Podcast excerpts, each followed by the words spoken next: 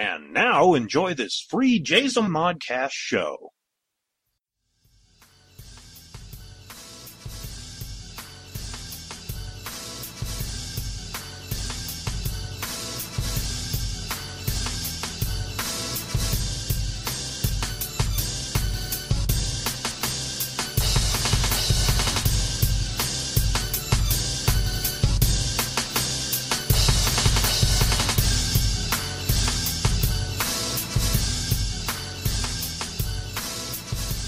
Welcome now, Flashback Fridays. I am David K. Montoya. All right, kids, I know we missed a week.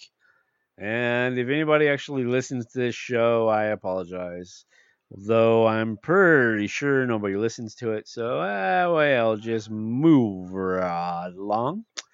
Um, we are heading towards our 70th issue, or 70th episode of Flashback Fridays and I don't know what we're gonna do yet. We but we we need to. Uh, Seventy is then the theme of this year. Uh, I run an online magazine called The World of Myth, and we just celebrated our 70th issue. That's why I said issue in the beginning. And now, Flashback Fridays will be within the next few weeks celebrating our 70th episode. So you need to send me some emails. Give me an idea. Give me themes of what you want. Uh, you can send emails to Flashback Fridays at jayzomon, J A Y Z O M O N dot com, and tell me what kind of themes you want. I would, you tell me, I'll pick the best one, and we'll go from there. Totally. All right, kids, if you are brand new to Flashback Fridays, let me introduce myself. My name is David K. Montoya. I am the founder and owner and all the other good jazz of the Jazo Modcast Podcast Network, which is now part of the. I have to think about this because it's brand new. The Jazomon Dark Myth Company. Yeah, it's got a likable ring to it, don't it? Uh, what we do here is we have over roughly just a, a nose hair over 800 individual podcast episodes. And what we do is we pull those bad boys out, dust them off, and randomly pick three episodes for you to enjoy. And in the process of enjoying these shows, I will read you what was originally said, when it was originally released. We'll push play, we'll listen, we'll laugh, we'll cry, we'll have an adventure beyond adventures. And then we'll do it three times. After the third time, I will say thank you, come again, and hopefully you will leave ready to come back next Friday to do it all over again right here on Flashback Fridays. So let's go ahead and jump into the first episode. Uh, you know, sometimes we have random episodes, sometimes we have themed episodes. This one, particularly today, is just a quick pull and see what we get. It's almost like your old iPod on shuffle, essentially. Okay, kids, here we go, and we are pulling our very first episode for the evening, and it is American Fat Ass Podcast. Uh, it's number 25, and the subtitle is Dumbassholes and Half Dead Rabbits. That's right. Uh, originally released June 23rd, 2014, and it says. This week, Nick and Jim discuss more geocaching adventures, what it may be like to have a numb asshole. And then it says hashtag people hate, countries, fairs, reviews, the movie. Blue is the warmest color. And Ham Hawks. All right, kids, go ahead and push play on this bad boy. Let's see what Nick and Jim have to say. An American podcast, number 25. Numb assholes and half dead rabbits. All right, American Fat Ass Podcast back with you for your weekly one hour bullshit session. Uh, we've got podcast notes ready to go, and uh, we should roll right through this hour. Nick, what's going on?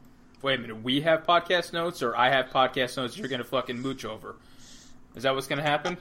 I have a note. You I have, a one- fucking note. I have a note. Yes. You're a piece of shit. I've got like fucking eight different topics here. you had a fucking week to prepare, you son of a bitch. Unfucking real. And we wonder why we just lost a Facebook follower. yeah, right. well, fuck them. Yeah, fuck them. And if I find out who you are, oh, sir, it's on. Sir or miss or whoever the fuck you are, I'm coming after you. Piece Yep. of shit. Yep. All right, fuck. I, I do. Let me jump into some of my notes. This way, your, your one little note isn't just left stranded somewhere. You fucking dick. Sure, sure. Uh, all right. So, you you know I've been into this whole geocaching thing. I think I've talked about the last two episodes. I'm Yep. I'm so fucking hooked, man. It's not even funny. Uh, we we went out again uh, a couple days ago. Uh, say we Tina, Nicole, and I. Now my wife is a tricky little bitch. She uh, she wanted to go out for dessert one night, and I was like, I really don't feel like leaving the house at all. So she stops talking about it for about good, I don't know, ten minutes or so, and then out of nowhere she goes, "I have an idea. What about we go geocaching, and then we grab some dessert?" And I was like, "You bitch." It's like, really? You're gonna fucking throw geocaching at me so you can go get a fucking molten lava chocolate cake, you fucking jerk? Wow. And I was like, all right, let's fucking do it. So we go out and chaos fucking ensued, sir. Okay. We go to find this one cache and it is at a Wells Fargo bank. Okay. So we roll in there and it's definitely after hours. I want to say it was like uh, I don't know, maybe six or seven o'clock at night at this point. So Right. the the GPS is bringing us over to this little wooded area next to a lake off the off the side of the parking lot of the building.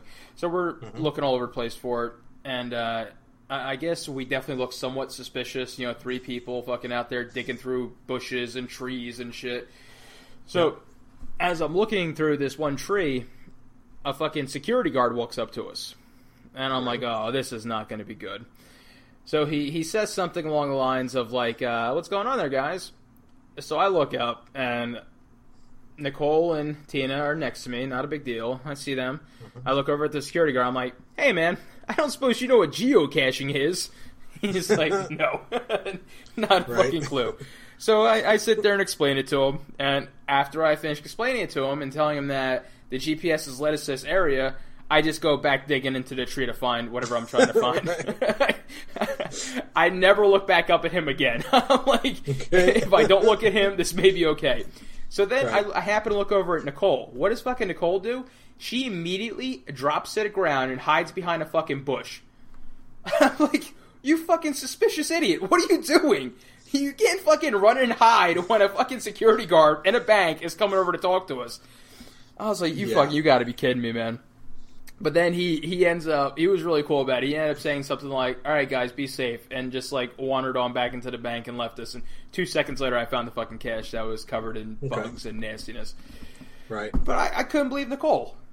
I, I, here I am trying to fucking you know talk to the security guard and hopefully get him out of here, and she does the one thing you're not supposed to do and fucking ducks behind a bush and starts hiding. Right. Right. If I was him, I would have pulled out a gun, and started fucking shooting at her. At least pepper sprayed her or something. Right. There's two things that I like about that story. One is your wife used such a dude move to get dessert. Because guys do that all the time. Guys are like, honey, you want to go and get dessert? And, sh- they're- and she's like, no. Well, what if we go to the mall and you can pick up that whatever? Then we'll just stop by the food court. It'll be a win-win.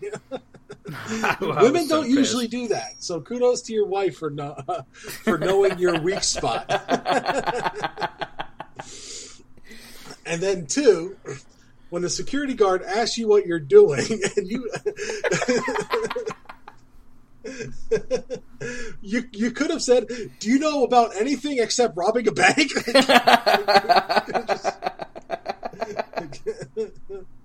yes, sir. We're definitely not robbing a bank. Yes. Sir, that that would have made complete sense if fucking Nicole didn't hide like she was a fucking fugitive. I was like, what are you doing? It's like, why are you fucking hiding behind the bush? He saw all three of us, and now all of a sudden you duck behind a bush. like, what are you doing?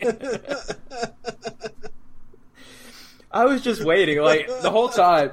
I, I immediately go back and start digging through like this hole in the tree, and like I'm just I keep thinking to myself, please walk away, please don't, please don't call cops, please just walk away. Yeah. And luckily he just fucking sauntered off, man. Uh, I was Yeah. nervous there for a minute, but that's actually that was the first time somebody came over and talked to us, but not the last time. Okay. Okay, so we go out. Uh, this was a, a different group. It was myself, Nicole, and her mother, Vicky. Uh, we go out geocaching. What, I think two days ago, and um, oh my god, man, we we hit this cache behind Target, and as we're we found the cache, we're pulling it out, and all of a sudden, the three of us hear somebody say, "What happened?" Like, what the fuck?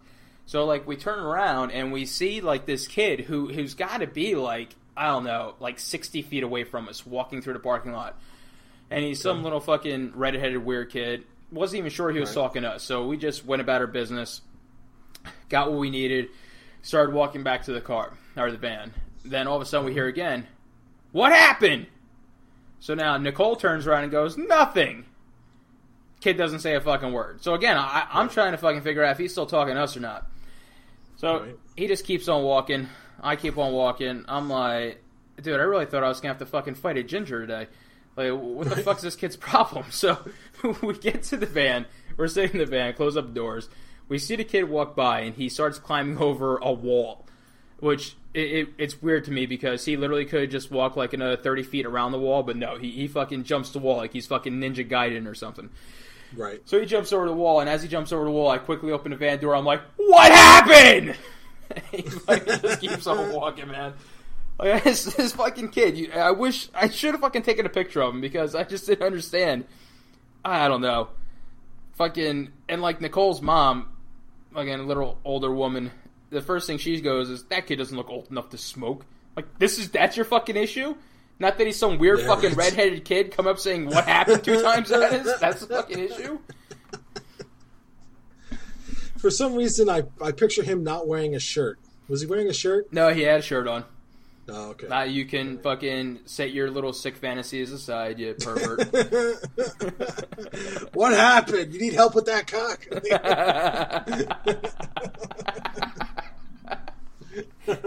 Just start slowly unzipping your pants. this is what's gonna happen.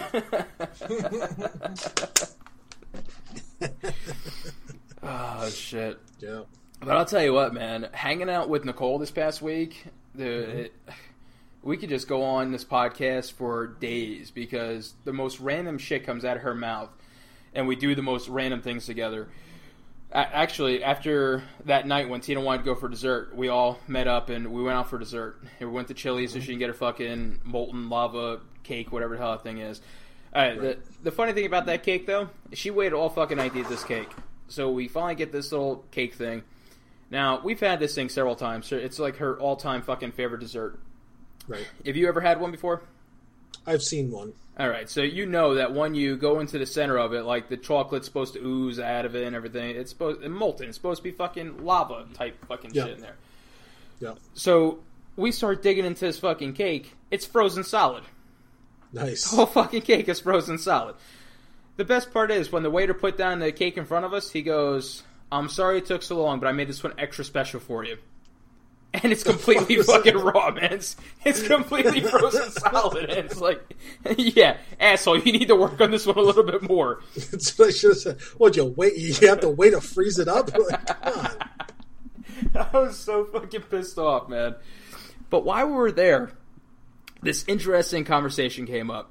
I, I don't know why it happened, but Nicole and Tina started talking about gynecologists. Okay. and they were talking about you know getting their their yearly exam where they get you know poked and prodded and all cer- certain special parts and everything. And out of nowhere, Nicole starts talking about uh, the doctor having to put like a finger in her ass.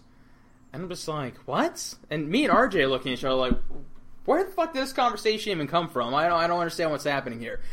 Right. So Tina says, "Oh my god, does he do that?" And she goes, "That's the weird part. I don't know if he puts a finger on my ass or not." So now everybody at the fucking table is just like, "How the fuck don't you know if your doctor has inserted a digit into your ass? Like, how don't you know this shit?" And she, we literally sat there for a good like half hour talking about how she has like a numb asshole syndrome that she just can't feel things going into her ass. Which of course, then RJ steps in, going, "Well, I need to get some of that lube the doctor's using and bring it home tonight."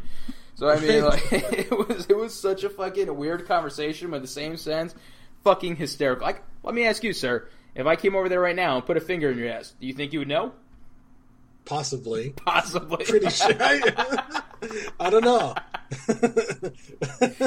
I've never put anything up there, so I don't know. she kept telling us that uh, it's because something else was in, let's just say, the other hole, and so she it was just pressure, so she couldn't really tell. And I'm just like, no, I- I'm fucking positive right now. If something is going inside of me, I'm gonna know about it. There, I'm like, let me ask you this: If I come over there and put one finger in your mouth, and then the other finger I cram it into your fucking nostril, you're only gonna think I have one finger in you. so I was like, I just I Right. don't understand your your argument here, but yeah, dude, I I don't get how somebody doesn't know that a finger is inside them, especially in their Maybe- ass. Maybe she's one of those I didn't know I was pregnant ladies. I, I, that'd be the greatest show in the world. I didn't They know I was anally violated. oh, okay, yeah, yes.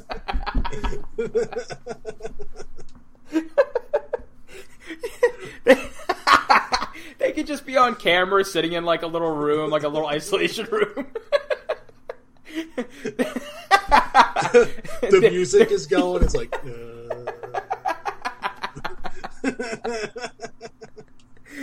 like the producers show them video of somebody sticking something in their ass, and like just a small tear rolls down their cheek as they're watching it. the lip quivers. oh, sir, we've got to make the show. Nicole could be our first guest. the camera zooms out, and there's a midget with like two fingers in her asshole going at us.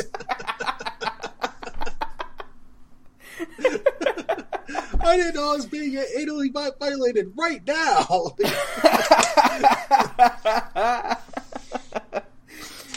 you can have like uh oh what's his name the owl from the uh tootsie roll commercials a one Yeah. a two just keep fucking sticking fingers in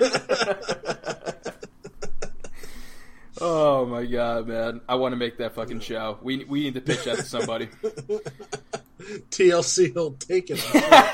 tlc fucking takes everything as long as you throw like a little person in there they're they're fucking down right. they Yeah, fucking love yeah. little people man yeah, they do. Oh shit, that's fucking great. Yeah. Oh man. So what else been going on, man? What, what you got for this week? All right. Um, Let's let's hear your This one week- fucking note, you fucking jerk this weekend we went to uh, um, an event in our town. Okay, It's it's called the Pig Fest. I like it already. right? Lots of food trucks, which is cool. You can go and you know, there's no samples really, but you have to, you know, you can. There's a lot to choose from. So if you wanted to do like breakfast, lunch, and dinner, you really could, you know. Right. And um, it's all basically barbecue stuff, but with with some other stuff sprinkled in. But um, we go there, and it's really like it sounds awesome, like a ton of food trucks, but that's really it. Like there's really there's a pig race that they do three times a day, and it's like, eh, all right, whatever. Uh, but they only go around once. It's like, and the winner is, you know, whatever. Lasts like three seconds. Like, um, Now let me like, ask you: Do do Mhm. the losers automatically get sliced up into like bacon and shit, and you know served to No. people? No, that would be awesome. that would that'd be fucking awesome. awesome. That would actually make me interested in watching this. Right, right. they have all right. They have one game there, and it's one of those ring toss on the on the duck's neck. They have a little kiddie swimming pool, Okay. and like you and this is the prize. You ring the duck's neck, you get a fucking rabbit, What? a live rabbit. A live they fucking just- rabbit. Yeah, they just give you like no boxes or anything. They just fucking give you a rabbit.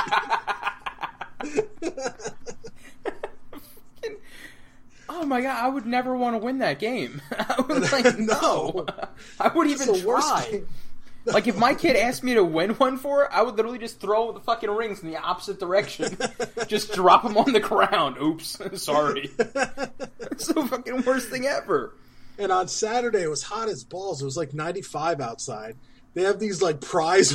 These you can win one of these rabbits. They're all like de- dehydrated, laying on the pavement. Like,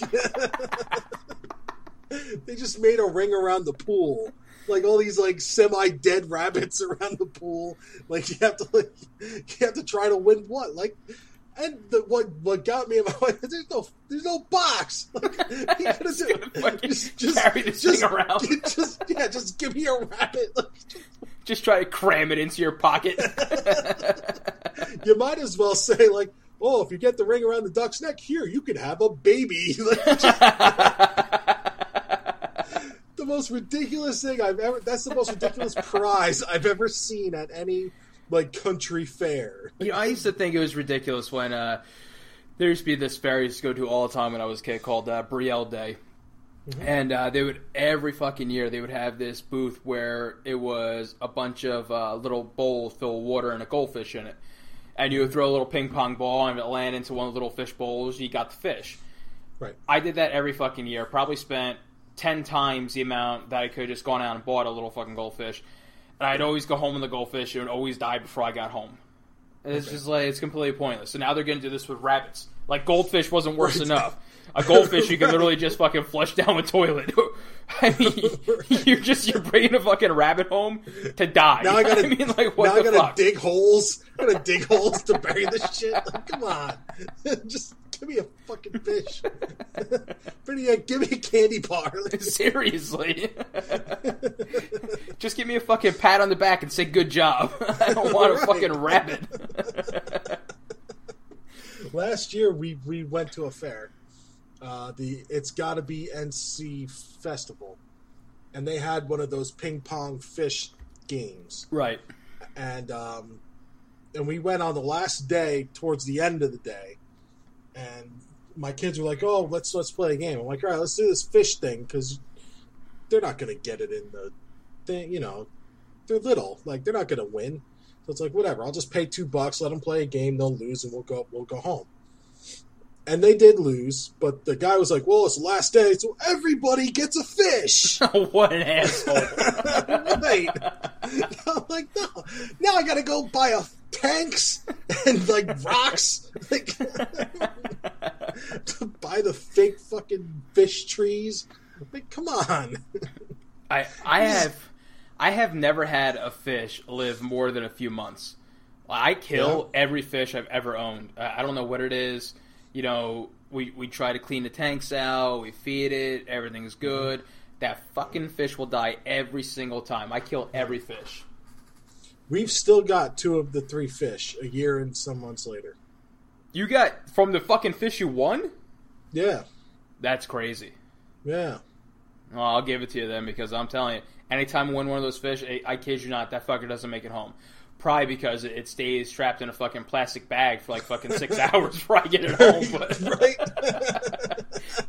because as a kid, that's the first table I want to hit. How fucking how irresponsible are my fucking parents? Where they're like, yes, let, let's let the kid win a goldfish now in the beginning of the carnival, and then eight hours later, you know, it's gonna fucking be okay. I mean, what the fuck? Because that is always the first table I wanted to hit. Like, I want to go win a fish. It's, it's the greatest thing ever. And then I just walk around with this fucking fish. It's so fucking stupid, Your parents are kind of fucked up, though. right? what assholes? they might as well just said, "Hey, Nikki, why don't you shake the bag?" Hi, fish! Like shaking the bag. you know, you know, as a kid, I dropped that fucker a few times. I mean, right. I, I went to go eat like lunch, so I put it there on the fucking sidewalk next to me. The sidewalk's like 120 degrees. I mean, Yeah. this fish has no chance of life. you think about it. This fucking poor fish has got the worst fucking like last day of his life ever. First of all, I flung a fucking ping pong ball at his head, so he's dodging a fucking giant ball, and then he gets stuck in this little fucking plastic bag where he's got no space to fucking swim, and then he either suffocates or boils to death. I mean, either fucking way, it's a rotten way to spend your last day. It sure is. Yeah, I mean that boiling and suffocating are like two of my top five ways I would not want to die. Like, like, obviously, if we like when when we die, we all want to die in our sleep. This way, we don't know about it, we don't feel it, we're just Right. dead, you know. But like boiling would be like that might be like number two on my top. Like, I don't want to be boiled. Right. Dude, I I don't know how I feel about dying in my sleep anymore. I, I used to, you know, same as you, like everybody wants to die that way, not, you know, worrying about anything. But um who oh, fucking Kevin Smith. I can't believe I just blanked on his name. His father kind of kind of died in his sleep. He went to bed one night and then uh, he woke up in the middle of the night fucking screaming his goddamn head off and then died. Wow. So like, his mother said that uh, she woke up next to him. He's fucking screaming, and then he just fucking died. I'm like, dude, that's gotta be horrendous. You wake up from a fucking cold sleep, you're, you're screaming fucking like crazy, and then you're just done. right. So now I'm like, I don't know if I want to die in my sleep anymore. That just sounds Well, like a not- way to go. That's not technically in his sleep. Like, Fuck woke you, dude. You, dude, you woke up. I don't give a shit. Sir, when I wake up, there's at least a good 10, 15 minutes where I'm still considered sleeping. Until my feet hit the floor, I'm still sleeping. All right, all right, okay. I'll, I'd still rather die that way than be being fucking boiled.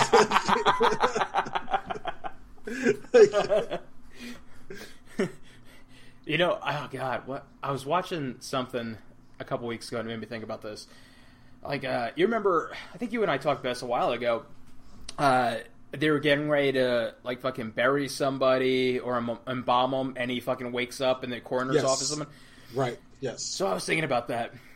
What about if, like, I wanted to be cremated, so they weren't going to be embalming me, and Okay. I fucking woke up in like the incinerator? How fucking awful would that be? Like to fucking die like that, man. Oh, That's number one. Not way I don't want to die. yeah, right. Being on fire. Like that just sounds awful.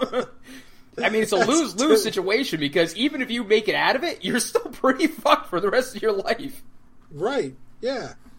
Oh man. Yeah. I mean, you look like Rocky Dennis for the rest rest, rest of your life. Just- I don't want to do that. How the fuck do you bring a fucking 1980 Cher movie into the fucking conversation? Because that's just where my mind. Hey, it's Cher, all right. Lady's a legend. Okay. Uh, I love that movie. It's one of my fucking favorite movies. I'm not gonna lie. I love it. Dude, I've been I've been on to like a weird like like 80s kick in movies. Shit, even like TV shows. I'm watching on Hulu right now the entire uh, series of Cheers. Okay. I just started fucking watching. I'm on. I'm in season two. I think like three episodes in. Dude, that shit is still funny to this day. I, I've been laughing hysterically. It's it's such a great show. You know what my favorite part is though? The uh, the opening credits where they they sing the theme song. Mhm. It's my favorite theme song. Yeah. Tina's Tina and my neighbors have to be really pissed off because every time it comes on, I fucking jack up the volume Bless and just start fucking singing it like crazy, man. Right. Right. Right. I belt that shit out. So, what do you think is the the best '80s sitcom or TV show? As of right now, uh, cheers. Just because it's fresh in my Well, mind. Uh, I mean, let me see here. Uh, hmm.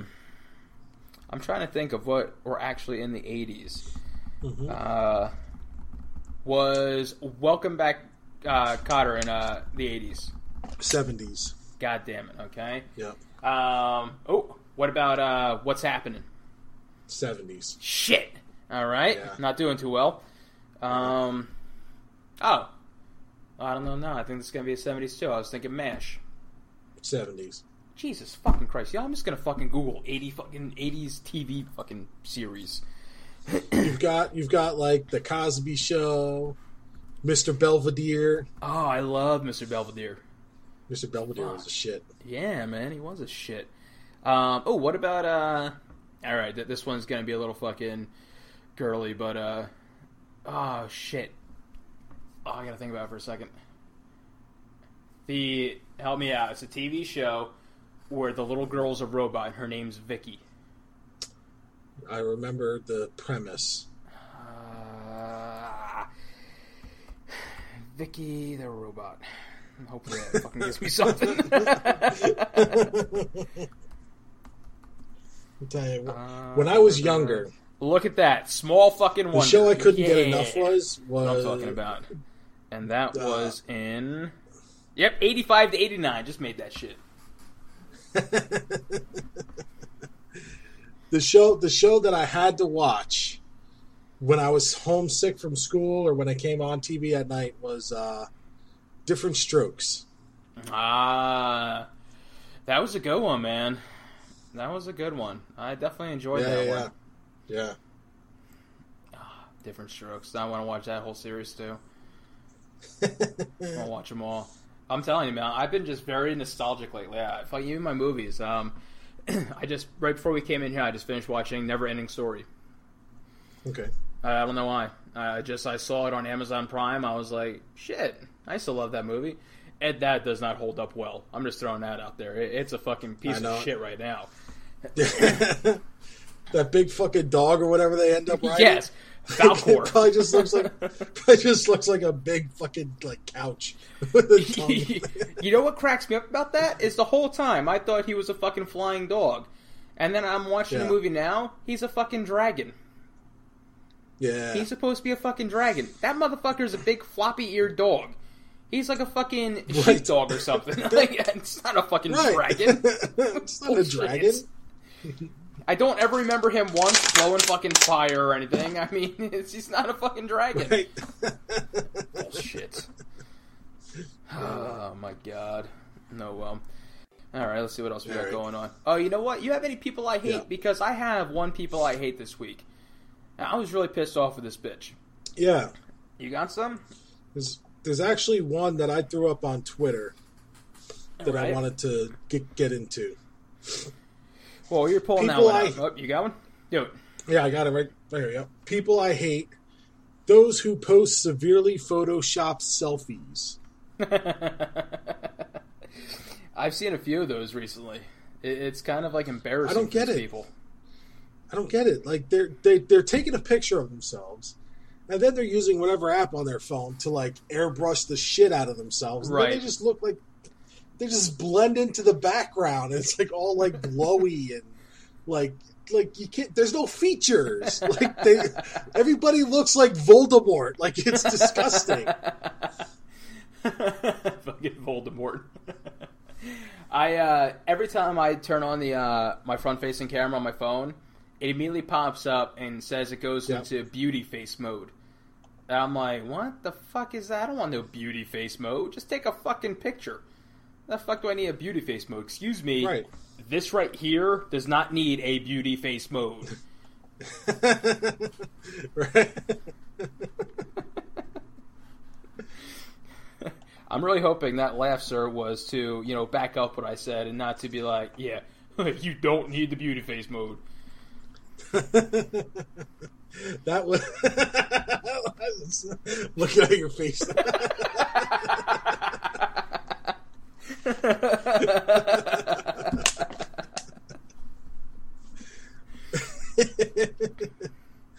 no, I, I I didn't know there was a beauty. I've never taken a selfie. And that's if I don't I've use it to take selfies. I just use it like if I'm gonna video chat with Tina or something like that. Like every time I put it on, that- that's the Okay. first thing that pops up. I'm just like, why? Really? I don't need that. Oh no, I take it back. I do take selfies. I- Yeah. all right, it's a little embarrassing, but every once in a while, while I'm sitting on the toilet, I'll take a selfie and send it to my wife and text her saying I'm pooping. I don't know why. I just Okay. it's what I do. Yeah. All right.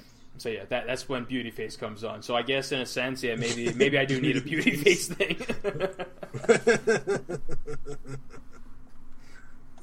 I'm sending her a fucking So- pooping selfie. That's awful. right? What kind of a fucking savage am I? What the fuck does that? I don't know. All right, whatever. All right, so my people I hate is the old bitch that thought I was a woman.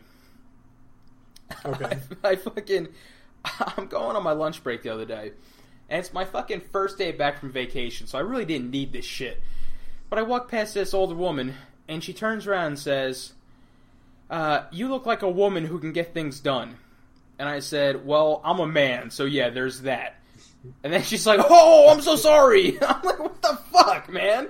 I know I got nice tits, but seriously, nothing else on my body screams woman. Fucking Right. dick. I felt like I should just whipped out my balls and like smacked her in the face with them. like, could a woman do this? Fucking bullshit. Like she was so completely convinced that I was a fucking woman.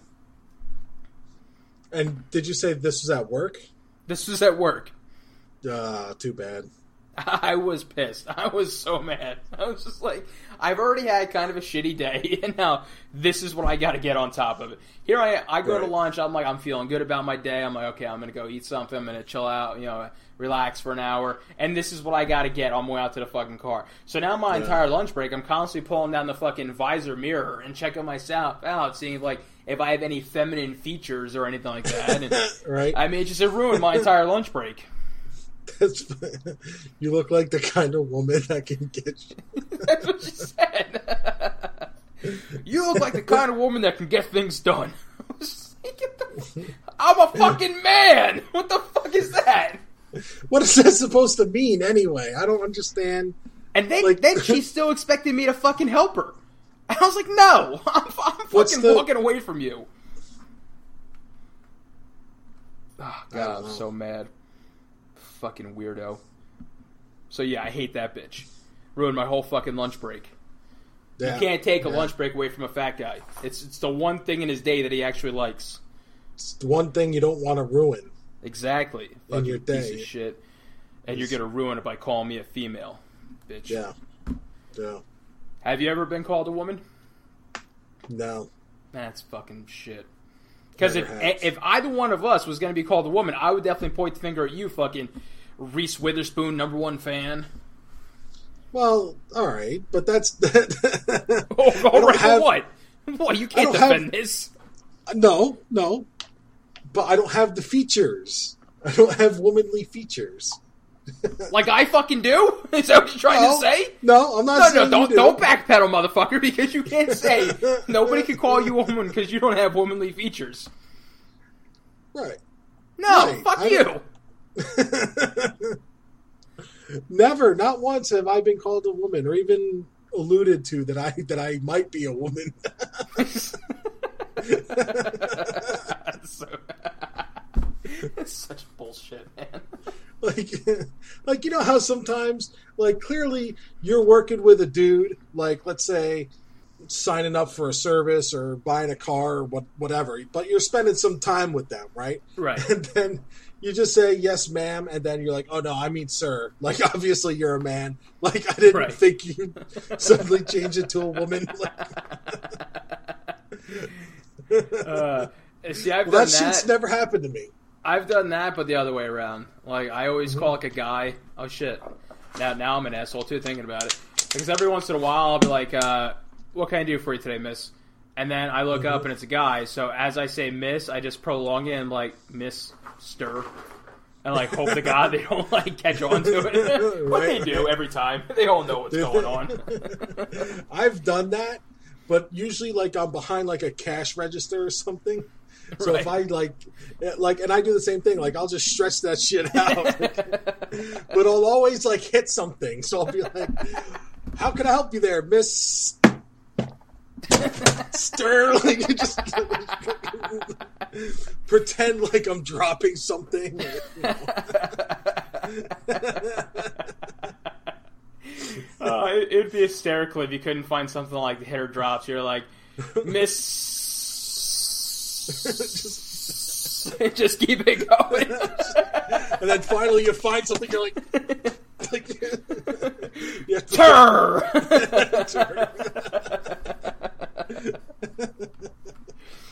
oh shit. Oh man. All right, so let's see what else I got here. Oh, fucking World Cup. Are you a soccer fan? I do like the sport of soccer. Yes. I don't mind the sport of soccer. I, I'm the kind of person that literally can watch every sport because I, I always find it fascinating, especially sports I know little about. Um, like tennis. Uh, I didn't know much about tennis, but I started watching because I thought it was fucking incredible these people do. I grew up watching like uh, Andre Agassi and the, the shit he would do, uh, Pete Sampras.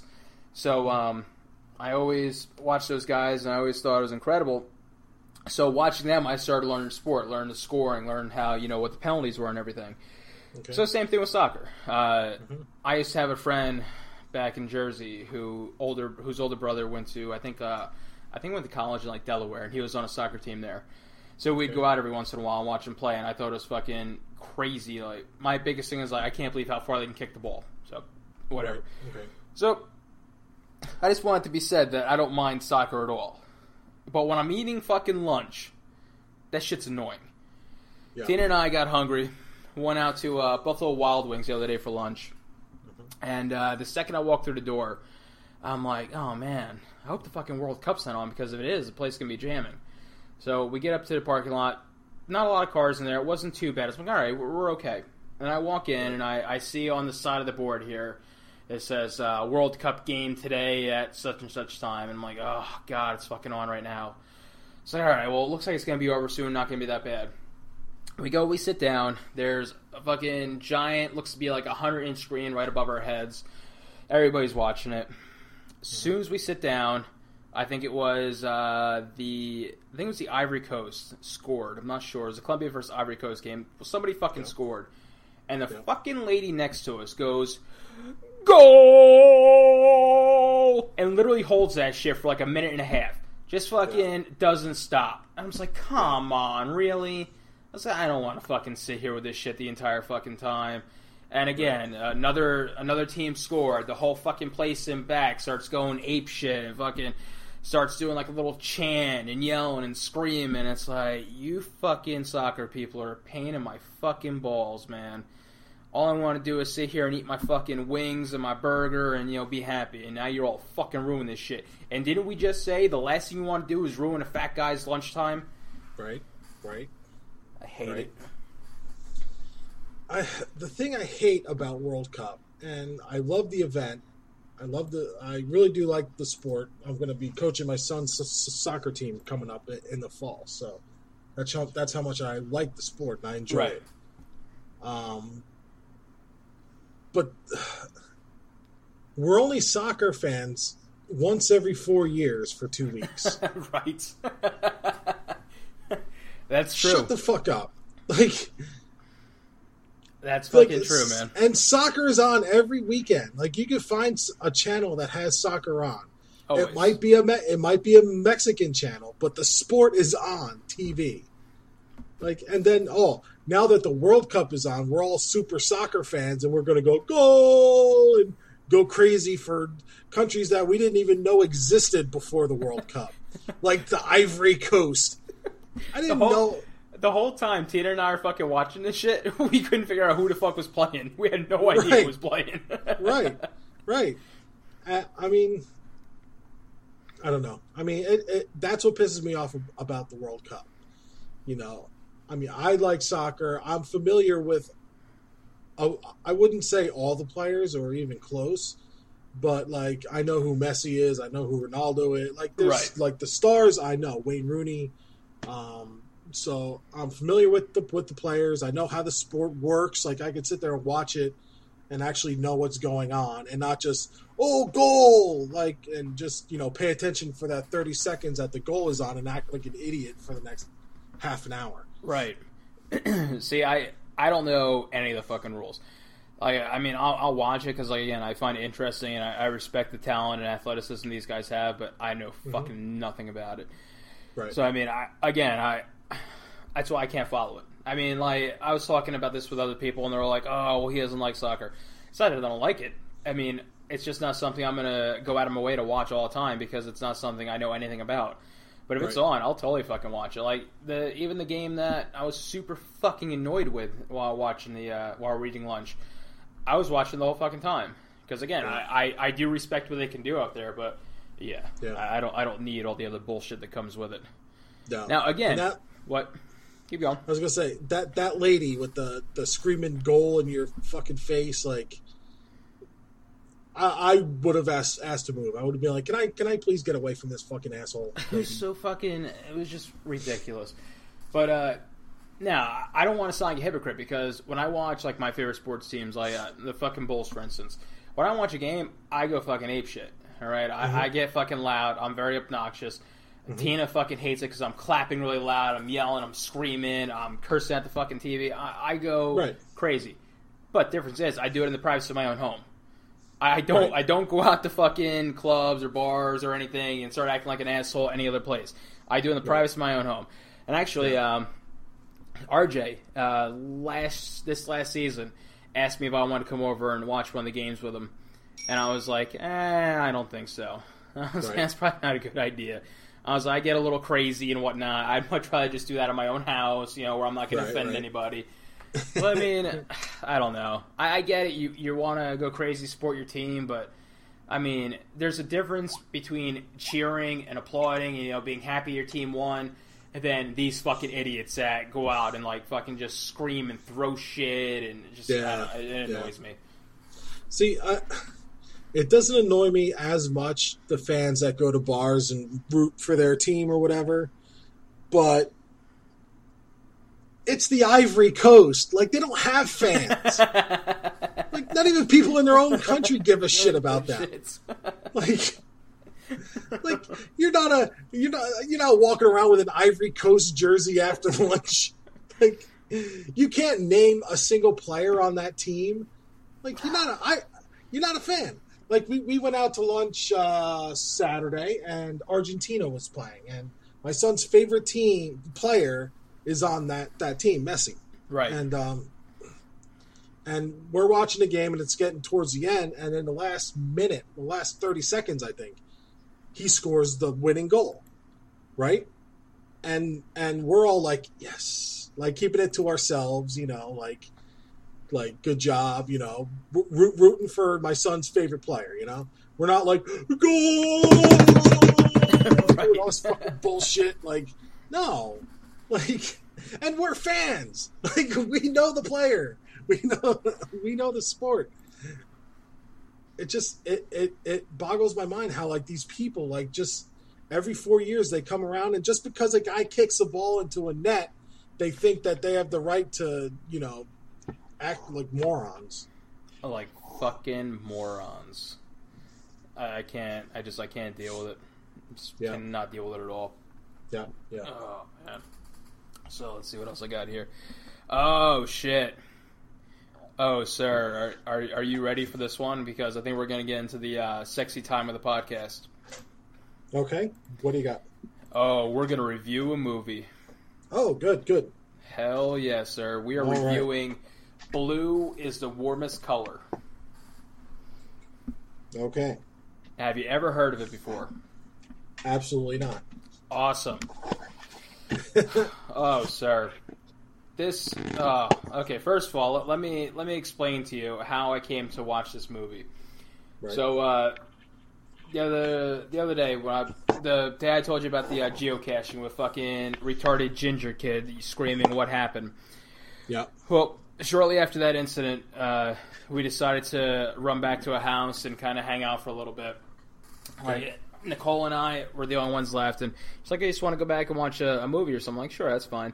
So we go back to the house, and she's searching through Netflix, and we're trying to find a movie to watch. And she comes Right. across this movie. She's like, "Oh, you know, Kevin Smith talked about this movie. You know, it, it has lesbians in it." I'm like, "Sold. Let's watch it." okay. So she puts it on. Okay, first thing I notice is it's all fucking subtitled. right, Three fucking hours of subtitles. three hours. like, wow. three fucking hours, sir. So I'm like, okay, th- this is not going to be good. So Mm-hmm. th- this this is the synopsis of the, the story. Uh, a young girl who is 15 years old please fucking remember 15 years old. One fucking five. 15. Okay. Right. Okay. Young girl, 15 years old, struggles with her sexuality. Tries guys, but runs back to girls, and then cheats on girlfriend with a guy. Hot sex scenes, crazy restaurant scene, all sex, nonstop. Okay? 15 year old girl, this, this chick is supposed to be. Right. So we're, we're watching this movie, and to be honest with you, I completely fucking stopped reading the subtitles. I, I just I couldn't do it anymore. It was starting to aggravate me, so I was like, Right. whatever. I figured if I was lost, I would just ask Nicole, who hopefully was reading it all in. I guess she was reading the whole thing because when she got to use the restroom, she asked me to keep reading so I could tell her what was going on with it. So whatever. So I'm watching this, and out of nowhere, this fucking chick who's 15 years old starts having a dream, like a wet dream, and she is fantasizing that she's with this woman who she just saw with blue hair, and Okay. she fucking goes to town on herself. Now again, supposed to be fucking 15, she's rocking the body of like a fucking 25 year old, extremely hot Yeah. Yeah. rubbing her tits, fucking. She's all up inside of herself, and I mean, it, it's pretty fucking visual. Like, I mean, you see everything. Okay. So I'm like, okay, that that's kind of sexy. So I'm like, all right, maybe maybe I can get into this movie a little bit more. Right. So we go on a little bit further, and uh, you know, she goes on about her life, like she she's trying to struggle to figure out who she is. She kind of knows that she doesn't like guys, but because she's afraid to kind of admit it to herself and everybody else, she starts to date this one guy, and it, the the cut scenes in between like just the regular storyline and the sex was strange. Every fucking scene where they did something sexual, it came out of nowhere. Like when she was having sex with the guy, it, it literally went from this was a scene, they're kissing, and then next thing you know, they cut to a scene of him ripping her panties off her. And it's just Okay. like, where the fuck did this happen?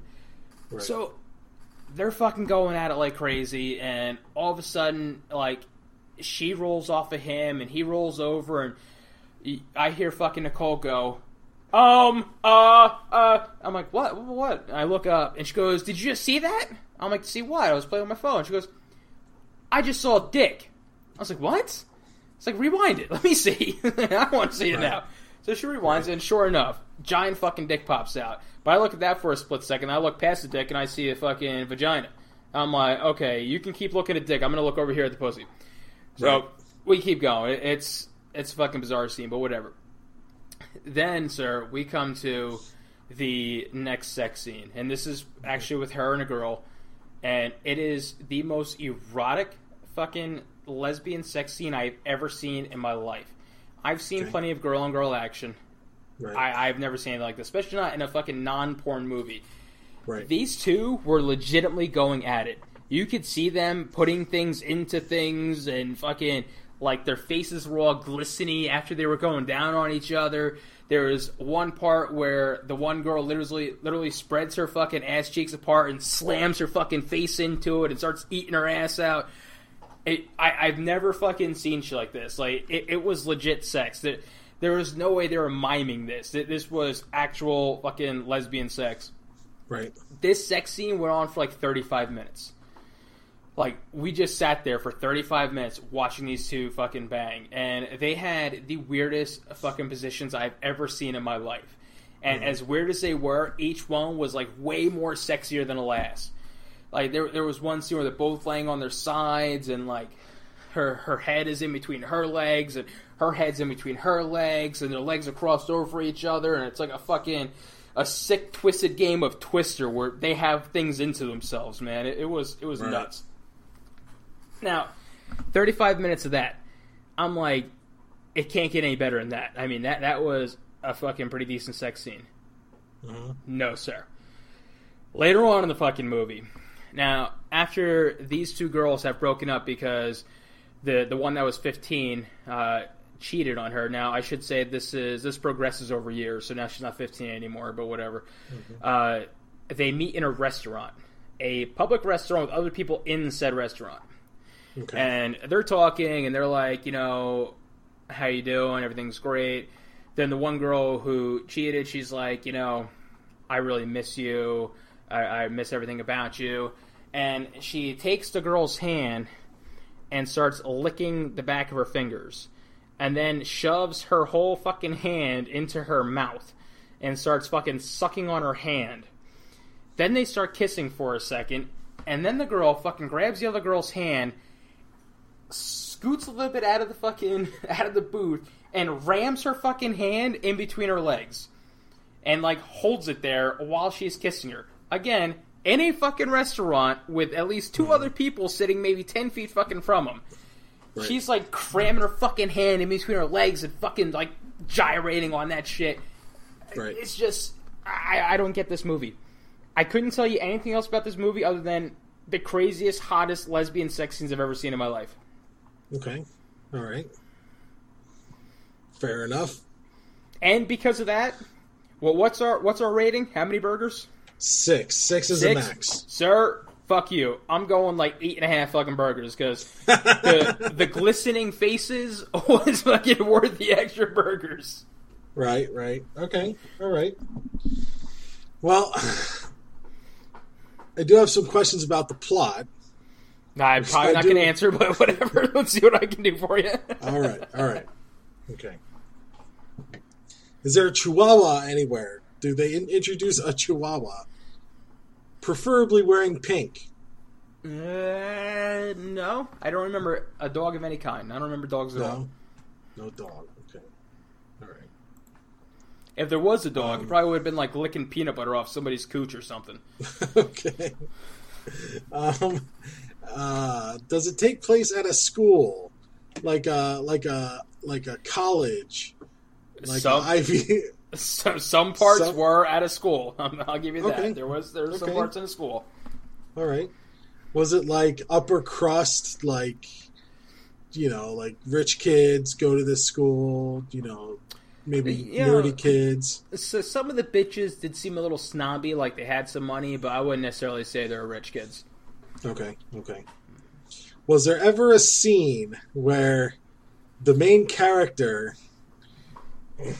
um, like is walking through the school, the school court, courtyard, and there's a guy there asking two girls out, and they kind of make fun of him a little bit, and she comes up and it was like, Kevin, and slaps him and says, "How come you never called me?" And he goes, uh, I don't know. Did that ever happen? No, sir, never happened. No. Right. Okay. Was there a trial of any kind? Uh,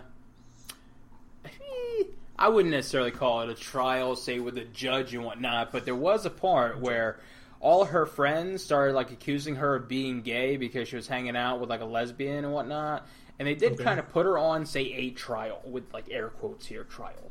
Okay. Okay. All right. It was shortly Was- thereafter that I stopped reading the subtitles. By the way, All right. All right. Final question.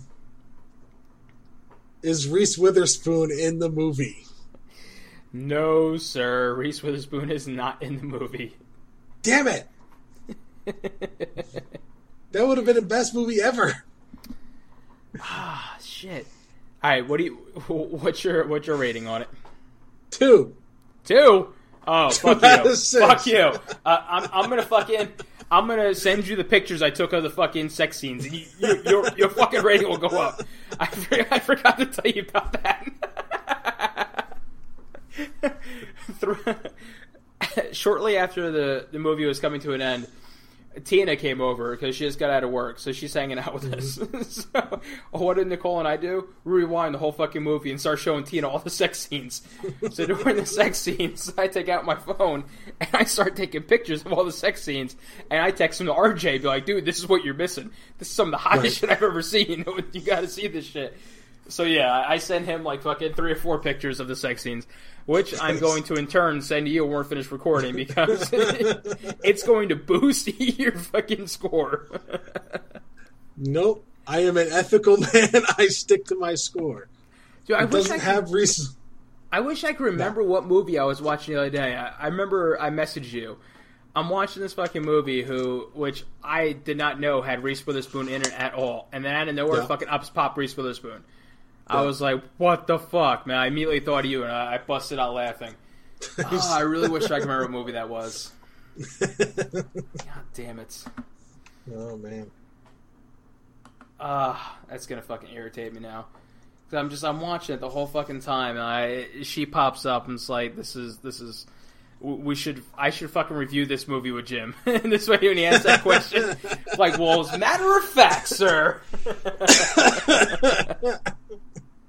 Oh man. Oh yeah. All right, man. Looks like we're uh, just about an hour. You have Yeah. anything else to do? No, I don't think so. I think we're good. Yeah, going through all my notes here. We hit on everything I want to talk about. So I think right. we're all fucking good to go. Oh, one one thing I did want to bring up that I forgot to bring up earlier in the show, um, ab- uh, abduction wine. Um, Oh yes, good point. Yes, uh, the fine folks at Abdu- Abduction Wine uh, reached out to us and said that they were huge fans of the show and they're going to send us uh, swag and samples and you know anything else that we want. And one day we will have uh, either Jeremy or Rob on to the show. They can tell us a little bit about their process, their wine, what they do.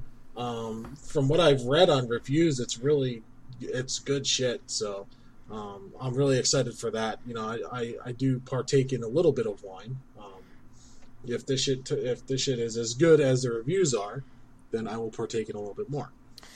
Uh, I don't drink wine or beer at all, so it's going to be interesting. But I'm definitely going to try it out, and I'm going to bring it over to some friends' houses that uh, fucking are definitely beer and wine corn- con- connoisseurs. Yeah, connoisseurs. Connoisseurs. Yep. I was about to say fucking corny sores. Like that, that's not a fucking word. I thought I thought you were going to say carnivores. Like what does being a meat eater have to do with drinking a beer? I don't know. Although I will say, when I uh, when I talked to one of my friends about this, the first thing he said was, "Wait a minute, they make beer, wine, and energy drinks? The fuck kind of a combination is that?" I don't know. We're gonna try it out. We'll find out, man. we will find out. We will find out. That's for sure. Yep. And speaking of meat and beer, like every time I have a beer, the the one thing that I think is, you know what this beer needs?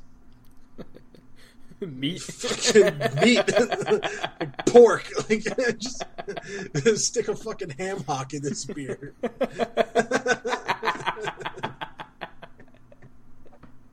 Fucking ham hock. Doesn't matter with you. Again, with all the fucking cuts of meat out there in the world, that's who you fucking pick. You could go go like a lamb or a fucking T-bone or a fucking Nah, porterhouse. No, you go fucking ham hock. ham hock. Who the fuck would put a ham hock inside of a beer? What's the matter with you? It would taste awesome. It would fucking be awful. Who the fuck's gonna eat a ham hock to begin with? Have you ever had a ham hock? Yeah, Is it good? yeah. It, it, it tastes like ham. I don't know. It, oh, what do you mean you don't know? You just said you had one. Now, now you you made Yeah, it I mean- taste like ham. To me, it tastes like ham. I don't. I don't see what the big deal is about ham hock. Why people don't eat it? It's got the fucking word hock in it. All right. It- the word hock sounds like you're fucking coughing something up, like hock, hock. Okay. It, it, Okay. sound, it sounds awful, sir.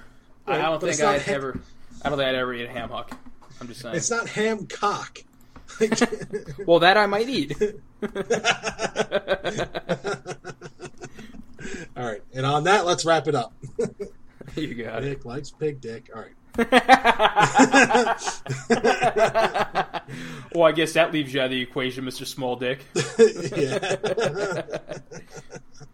All right, folks. American Fat Ass Podcast. This has been a good show. Uh, let's, uh, well, before we just end it like that abruptly, um,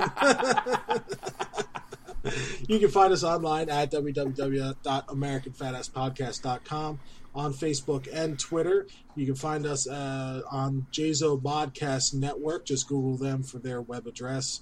Um, we are on Stitcher, iTunes. Please leave us a review. Uh, we hadn't hassled you uh, in quite a while to leave us a review, but please do so. Let us know how we're doing. If we suck, tell us. If we're great, tell us. Um, five stars uh, would be great, but if you feel like we don't deserve it, then don't fucking do it. Um, and uh, interact with us with our people I hate hashtags. Uh, we also have good to good to be fat. We hadn't had any good to be fat. What's up? I'm thinking about last week when you said people I ate. okay. Did, did you see? Uh, did you see Twitter when RJ put I did. people Yes, I I ate hashtag did. your mom? Yes, I did see that. Ah, loved it. All right, sir, continue. All right, that's it. We're done. This has been a good show. We're out. You know, I've never seen that movie. I've heard tons of things about it. The blue is the warmest color. I've I've heard just a plethora of, of good things that I, I've never sat down and just indulged. Um, you know, I, I do understand the content and the the people that it represents, but I, I understand that the story itself is really well. So maybe one of these days. I mean, shoot, it's been what five years since this thing was recorded. I think maybe it's time for me to set my butt down and get a numb butthole and watch. Blue is the new warm color. Uh, we'll see what happens. All right, kids, let's go ahead and move right along. That's how this works. We go, we listen, we talk, we chit, we chat. You get to know me, I get to know you, and we move on to the next show. All right, so this one is this one particularly is my girl's favorite episode, or not favorite episode, but it's it's my girl's favorite show. Um, it's with their mama, who is uh, who's passed. Uh, her name is Lacey Montoya, my my late wife, and it is "Don't Get Us Started" number eighteen, Sadie's Reflections originally released January 2nd, 2014. It says Sadie and Lacey kick off the new year as Sadie reflects back on her time spent in Liberia in 1971. If you were interested for more Sadie's adventures in that country, check out This is real, kids. This is a real book. I was the publisher, I published it. Red Hills, Green Vines, and Dried Monkey Meat for Dinner. You can find it on Amazon. Okay, let's go ahead and enjoy this. And don't get us started, number 18 Sadie's Reflection. Hi, everybody. I am S. Sadie Burbank. And I am Lacey Montoya. Welcome to Don't, get, us started. So oh, what a day. it's after New Year's now. Yes. It's now 2014.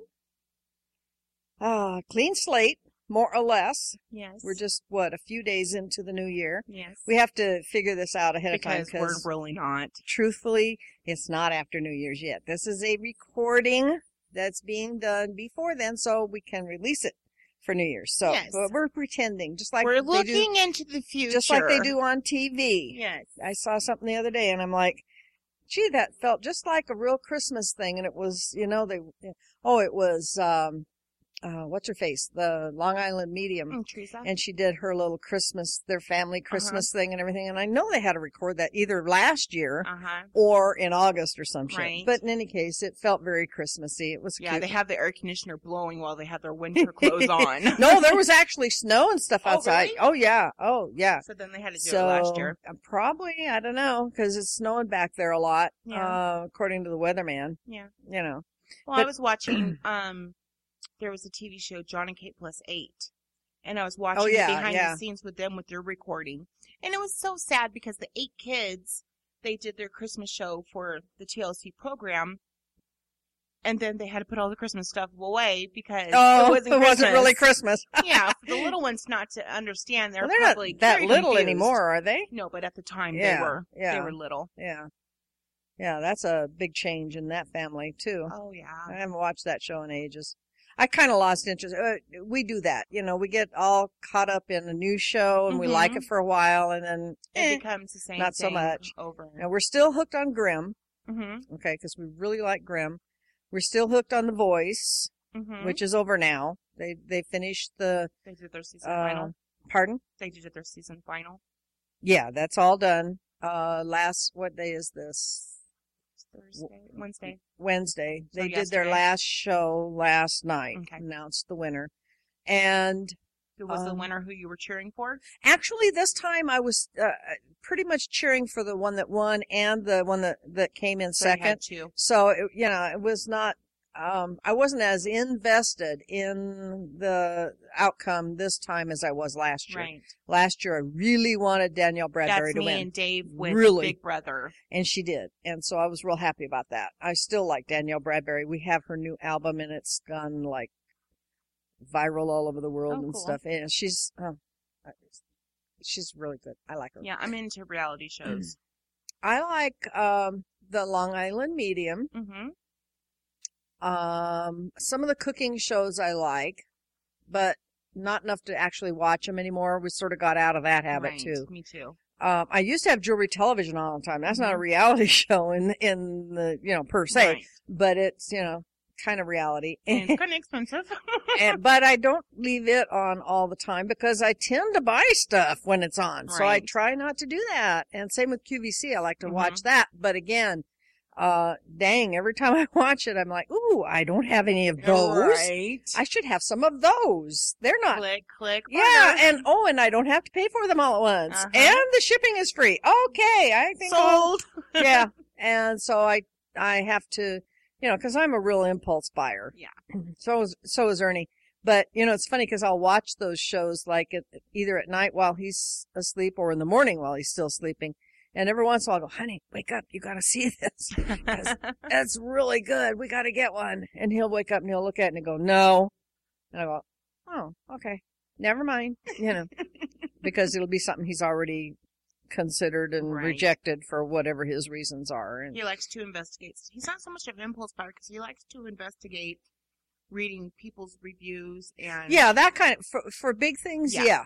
But take him to a grocery store and then you're talking major impulse. right. Okay, because completely he's he's he's totally like I am in that regard, you know. And he'll and he'll go up and down the aisles, Uh-huh. you know. He's not one of those guys that goes, "Okay, we got the bread and milk, let's leave," and let's go. you know. And so that's kind of cool. But um, yeah, TV real. I'm trying to think. We like some of the sporting events shows, not Mhm. sporting events. I take that back. Like the fishing shows Okay. um uh that one where they catch weird monster fish and stuff we Mhm. like that one I think that's what it's called. Eh, well it's not weird monster fish Right, but yeah monster fish and uh, although i didn't care for the guy too much he's a little weird himself but in any case I watch Little People Big World. i had don't watch that show but i've been watching their commercials for it and Mhm. it sounds like are they getting a divorce I they always fight on the show, and the kids even say, Do no. they? Um, Hmm. it's not really fighting; it's nitpicking back and forth. Mm. It's his way or no way. And Hmm. um, I watched the Hmm. season final last night, and I think that they're going to separate. Did they also have a medical issue with their little adopted boy? Didn't they have a little No, Asian that's a different. adopted That's a boy? different show. Oh, is it? Mhm. Oh, I'm sorry, I messed up. Um, Little then. People Big World is the family. Mom and dad are chondroplegic dwarfs, Right. and they have four children. and Only one of them is a dwarf. The twins. There's Right. a twin brother and him, and the Right. one brother. Well, what's yeah, the one you're with the thinking little of little Asian couple. little couple? Mhm. Oh, well, there you go. Yeah, they just adopted. I watched that one also. I Yeah. watch. Um, they adopted a little boy from China, I believe. Yeah. Did he have some kind of medical issues? Yeah, and I think it's just because of his dwarfism. Um, Because I remember hearing again through the commercials, and they Mhm. were like, "Oh, we're sorry that this is such a tragedy and everything," and I'm like, "Oh shit." well, I don't know about that. I don't know what that was about. So. That they're trying to just work on his medical condition with the dwarfism. Oh, oh, and okay, good. I was hoping it wasn't anything real serious. um, problems with hearing. mm. She's a doctor. Oh, the little person Mhm. is a doctor? That's Yes. cool. Little people need doctors too. Yes. She's probably doctor for other people She- besides little right. people Oh, too. yes, she works in I think like medio, uh, Nick care for children. She's What kind of care? medio. I don't know what the word is. It's in my head, but it won't come out. Sorry, I hit my mic. I understand that Nick- problem. Nick care. She takes care of sick babies. Oh, NICU. NICU. Yeah, NICU. Neonatal Intensive Care Unit. Yes. That's what NICU yes, means. that's what I was trying to out. Okay. Yeah. Um, okay. So she takes care of newborns hmm in intensive care. Mhm. Oh, well, that's kind of cool. Yeah. And then he does owns his own business, and they just recently, a couple shows back, moved to Texas. Oh, yeah. Yeah. But the little boy is okay. Yeah, from not I- dying or anything. No, Oh, no. because because they made it sound bad, you know, and they they were all upset, and you know, and I'm like, oh, well, anyhow, I don't watch that one. Um, no, they I- went through the heartbreaking routine of not being able to get pregnant to doing the fetal fertilization. That didn't work. Um, they even had somebody to be a um, surrogate. uh huh, Yeah. and she miscarried, and they so they decided to adopt, and they Mm. adopted one little boy, and then they adopted another little girl. But I haven't seen her yet on the show. Yeah, yeah. and her name's also Zoe. Oh yeah. Yeah, Some of the medical shows I like, but some of them I don't too. Like there's this one, uh, stories of the ER. I don't like, stories. yeah, I don't like it because it's all reenacted shit. Yeah. And, and they tend to over dramatize Mhm. at times when I don't think they need to. but there are other, uh, ER shows and, and Mhm. medical shows that are more like documentary Right. and not enacted or acted. And I enjoy those a lot. I also Um, like the ones where you try to, well, you don't try to guess. I try to guess. But I like the ones where they don't tell you necessarily right away what's going on. And so I try to, I try to diagnose in my head. I try to figure out what's going on the with the patient. diagnosis or Some of uns- those, yeah. And then I like the parasite ones too. yeah. The, what do they call that? Things in my blood or something? Yeah, and then I've watched the one also where she kept on saying, I feel something like it's crawling out of my head, and she kept on itching, and the doctor looked, and there was nothing, and the husband's like, Doctor, come here! And she had like this worm coming out of Oh her yeah, scalp. yeah, totally. They're just nasty as ew, Yeah. icky. And but I like that because it, it helps me keep it keeps in my mind. It helps me to remember to be careful about what I come in contact with. Yeah. You know, hand washing is the first line of defense against Mhm. practically everything. Uh, and of course, paying attention to what you're putting in your mouth and And then going to the foreign countries seems like yeah, foreign country travel can be detrimental to your health if you're not careful. I got lucky when I was in Liberia. I came home uh, virtually unscathed medically, physically from uh, all the things that could have happened to me there. What about mentally? Yeah, mentally it took a little longer, but yeah, I got I got over it. Uh, but um, I mean emotionally, I should say, not necessarily mentally, but emotionally. Uh, but physically, there's so many things could have happened to me. so Yeah. uh, somebody was watching out for me. You know, like I always say, God watches out for fools and drunks. Uh, but uh, yeah, you got to be careful where you go and who you go there with and what you do when you're there and stuff like that. But I do enjoy those shows just because of my medical background. I think it's it's interesting stuff. And Ernie likes them too. We also like to watch surgeries a lot, which Yes. a lot of people don't like because they're like, Ew, Depends on my mood. you know, there's blood.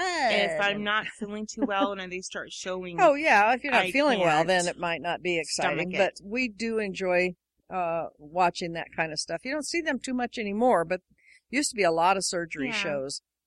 And like everything they phase in and then they leave and something Yeah. else comes in. And yeah, and that, and we kind of do that with I like watching our likes and dislikes. Well, yeah, too, I like watching um, House Hunters International just because I like to see the way different countries' bathrooms are set up, or their kitchens are set up, or you know how their homes are. Like that lady. Did I tell you about that lady that we met in, or meet, but the lady that, that I sort of ran into in the bathroom at Paris casino? Yeah, she told me about her. It was so cute. She was like taking pictures in the the uh the ladies' Paris. restroom She in was the Las Paris Vegas. casino Yes. in Las Vegas. Uh, because it's it's got they there's gold fixtures and and uh, the basins are all uh, they're decals, but they look like they're hand painted floral designs and Uh-huh. shit. And it's you know it's very very ornate. very ornate and very. And wasn't she from um, Italy? Yes, she was Italian. Yeah. Very French Mm-hmm. looking. Okay. And of course, being the Paris casino, that's Their appropriate. But she was, it was funny because I was sort of in her way. So I moved out of the way and she was like backing up and everything, trying to get Uh-huh. the good angle, you know. And so with her back to me, I said, um, not like the bathrooms at home, huh? You know, or Right. some comment like that. And she didn't say much. She didn't say anything. And so then when I could see her face, I said, uh, do you have I what did I say? Something inane like, you know, you don't have a bathroom like this at home or I don't have a bathroom like this at home or something.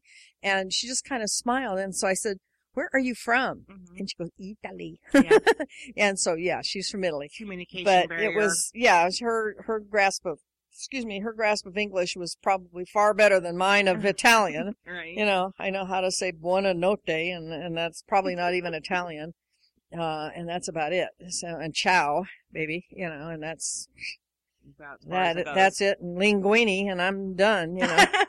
so, but anyhow, um, um, different houses in the world, um, I think is what you were talking about. The the show. Yeah, international. They go. Yeah. Americans is go cool. over there and Yeah. they look to buy a home. Yeah, and it's interesting to see what people live in. And we we're used to in this country, we're used to a certain style of home with um bathrooms nearby the bedrooms and things of that nature. It's not necessarily always the case. Right. Not It's- not always the case in other You see this little stove Yeah. that for us, it'd be like something would be in a motorhome. That's so Yeah. tiny. It's like, that's Yeah. the family stove. Oh, shit. Yeah. No. Yeah, kitchens kitchens in England are not terribly large either. And here, a kitchen in at least in newer designed homes is damn near like a Master bedroom. well, yeah, it's it's it's uh, because they do they combine a lot of times um,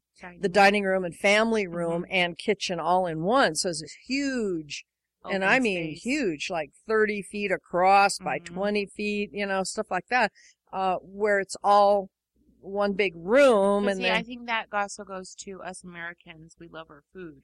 well, and we love our our appliances. You Uh-huh. know, we got we. It's not enough we have a refrigerator. No, no, no. We have to have a double wide or the Uh-huh. or the refrigerator drawers, which Uh-huh. I, you know, I've always kind of thought that was cool.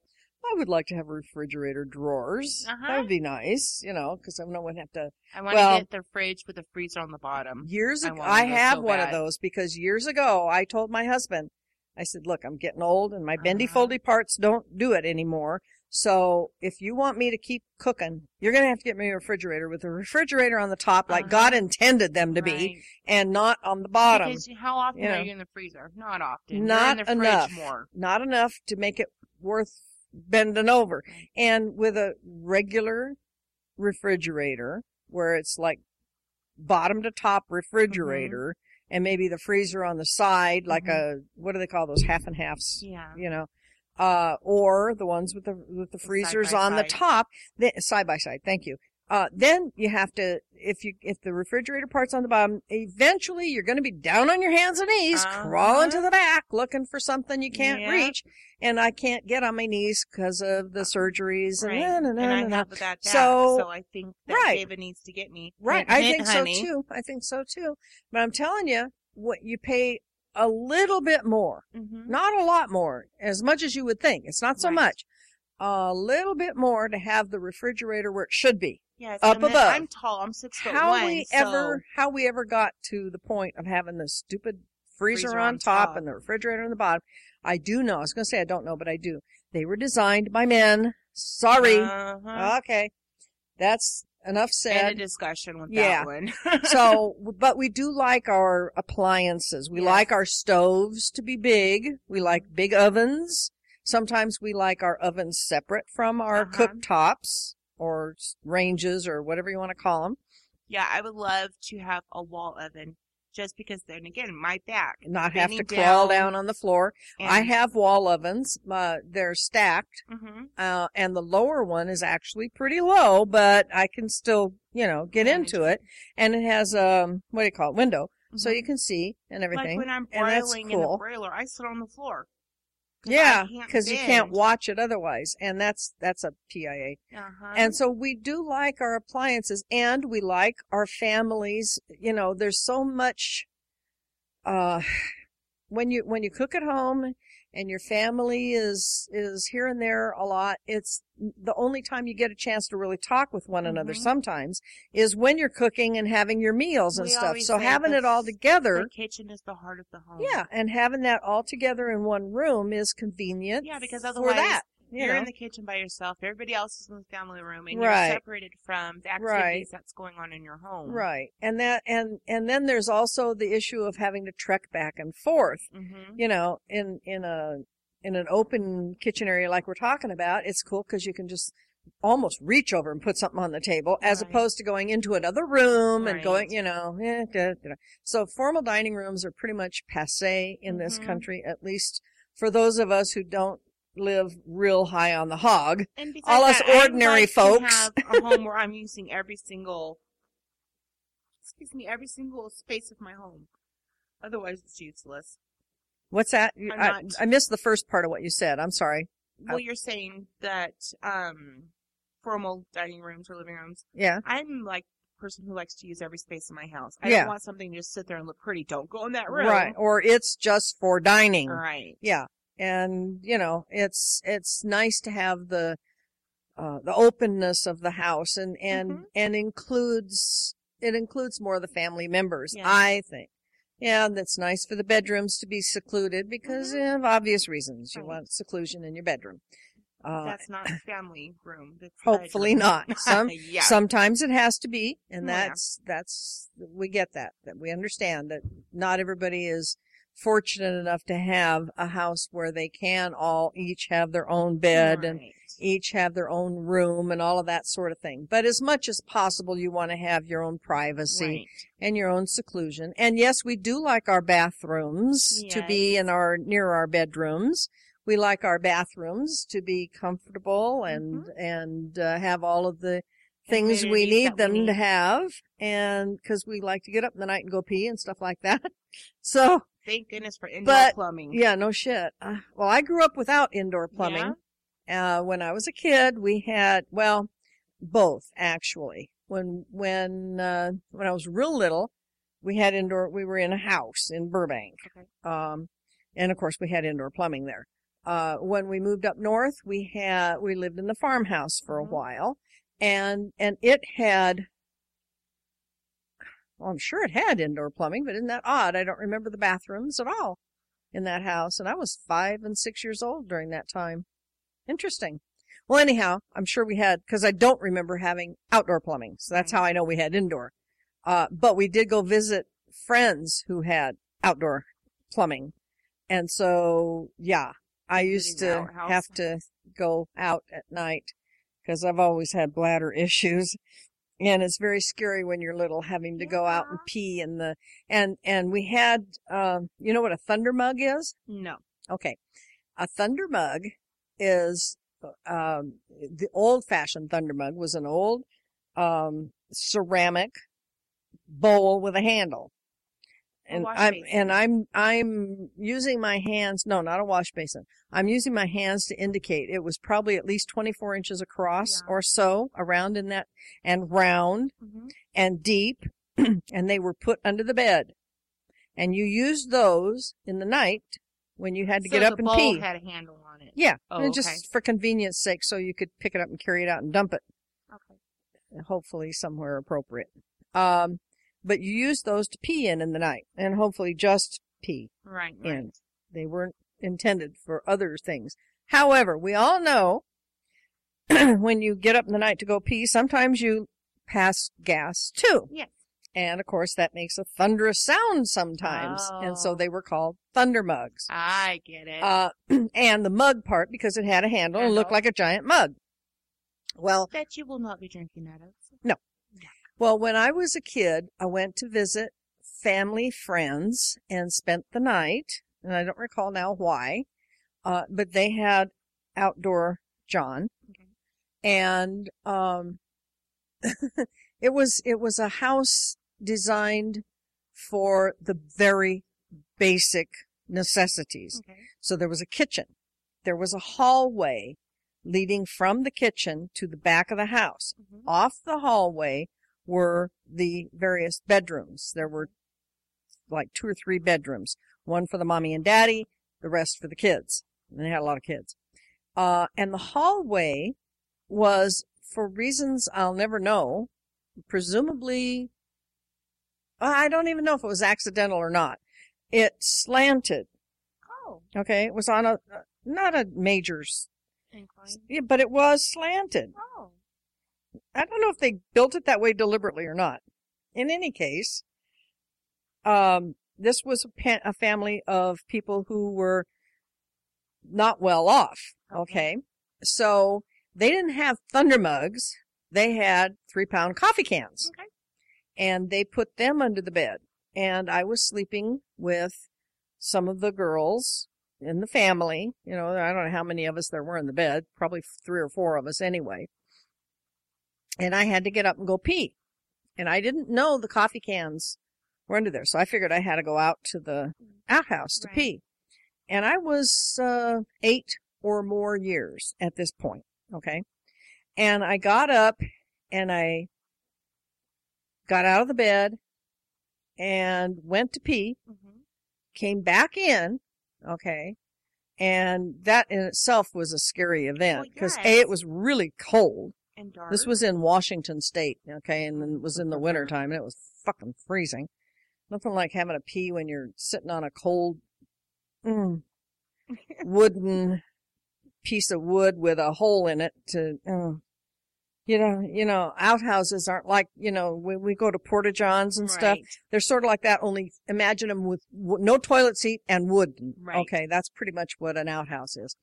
Uh, anyhow, uh, and then I had to come back with all the oogie boogies behind me at my Uh-huh. back, you know, that were, I was sure were going to grab me, Uh-huh. you know, cause you're a little kid and it's dark, you know, and you see the light Your of the house and all you imagination can do is think if I can just make it to the house, I'll be okay. Uh-huh, The monsters won't get me. Uh-huh. So I got back into the house and I, and I scurried up the slanted, uh, hallway and I, instead of just going around and getting in on the side of the bed where I'd gotten out, I decided to climb over the end of the bed. Oh.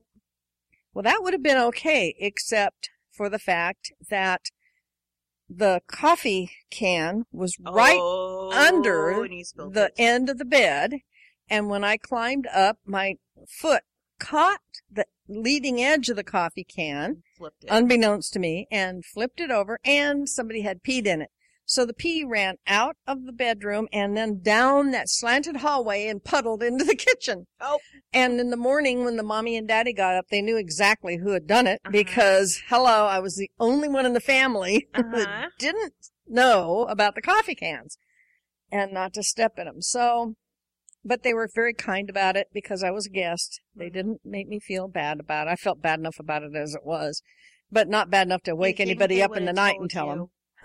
Yeah, well, you know, they, They probably, have. maybe they thought, yeah, they may have done, or maybe they thought I knew, you know, maybe they may have thought everybody lived the way they did.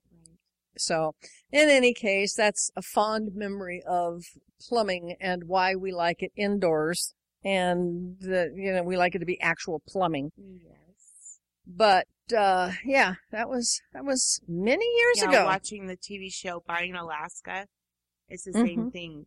Um, a lot of them are live in rural Alaska, so right. there was the porta potty, and inside the shed was a box, and it had two holes in it for two people. Right. A two-holer, Uh-huh. we used to call them. Yes, for that's, two people to go in there and go potty. That's the what they were thing. called was two-holers. It was just Yeah. a slab of um plywood with two Yep. holes. Yep. I had actually when I was in Liberia, I had uh an wi- they had dug a latrine, but for my privacy and convenience, they Mhm. built a hut around it, and they built a, a wooden structure Mhm. over the latrine with a little hole in it, and they Steve uh bought me a toilet seat Mhm. and um attached it to the hole To so I had an actual toilet. It didn't have, I don't think it had a lid, but I had an actual toilet Right. seat. So I felt fairly comfortable Right. actually for that purpose, you know, and had a place to put my feet. So I Mhm. wasn't necessary. I think, I don't believe I was standing in the sand. I may have been. I can't remember that part now. But in any case, um, because I was used to it as a kid, it was not big, a big deal. At least I didn't have to go out and, and pee under a palm tree. So, you know, And what about sleeping conditions out there? Where how did you guys in huts? we had a we had a sleep hut, but uh, uh, Steve had them build. The guys that helped build it, he had them build uh, a raised floor, Okay. And then we had mattresses on the floor. So we had a wooden floor Mhm. uh, and you had to step up on it, and then the So then made into mattresses, platform. and then the mattresses uh, were on on the wooden floor. So it was like having it a, like a bed. Well, the only bugs that we had were we had a lot of cockroaches that would fly in and out. hmm They were actually flying Mhm. cockroaches, um, and there wasn't you know nothing. There was nothing you could do about that. I mean, they were just they would come and go. Right. So you kind of got used to it, but they hung out near the food, so Right. that was not a problem. As long as we didn't bring food into the bedroom, if we or into the sleep hut, if we did that, then yeah, you, you get yeah. Uh, we had the ants. Um, anybody that reads my book, Red Hills Green Vines and Dried Monkey Meat for Dinner, you can read all about the I've ant trying to read it, but invasion. the two-year-old, oh yeah, you she can't. wants to take it from I me. know. Um, that we had an ant invasion in the camp one night, and they literally, uh, it was weird because I got up to go to the latrine when I came back and sat down on the end of the bed. I had a, I was, I smoked then, so I was having a cigarette, and I was just finishing it off, and I felt something scratching my Oh. neck, and I thought, oh, must be a, I don't know what I thought it was because we didn't, we were right on the um, beach. Okay. Well, almost right on the beach. We were just up the berm from the beach. Just they had they had trimmed out a semicircle in in the bush, um, gotten rid of all the the vegetation in that Mhm. area, and made the camp there. So we were, you know, practically right on the beach, and we got all the offshore breezes. So they then when the mosquitoes and everything were more inland because really they didn't have to they didn't have to fight the wind so they hung out inland so we didn't have mosquitoes Oh, but i it i may have thought it was a fly or something i don't know. But anyhow it then i had another tickle and another tickle and. I, and then and then i was quiet for a second and i thought holy shit i hear ants. Cuz you can hear them in large quant oh, large Okay, numbers. the ants there, like our ants here no no no no no they're driver ants. These were driver ants. They're big, dry big big fuckers. They're the bigger than our red ant or Oh. our black ants. oh yeah. Oh we're talking half inch long. Oh wow. big ants uh and longer some of them and they're noisy.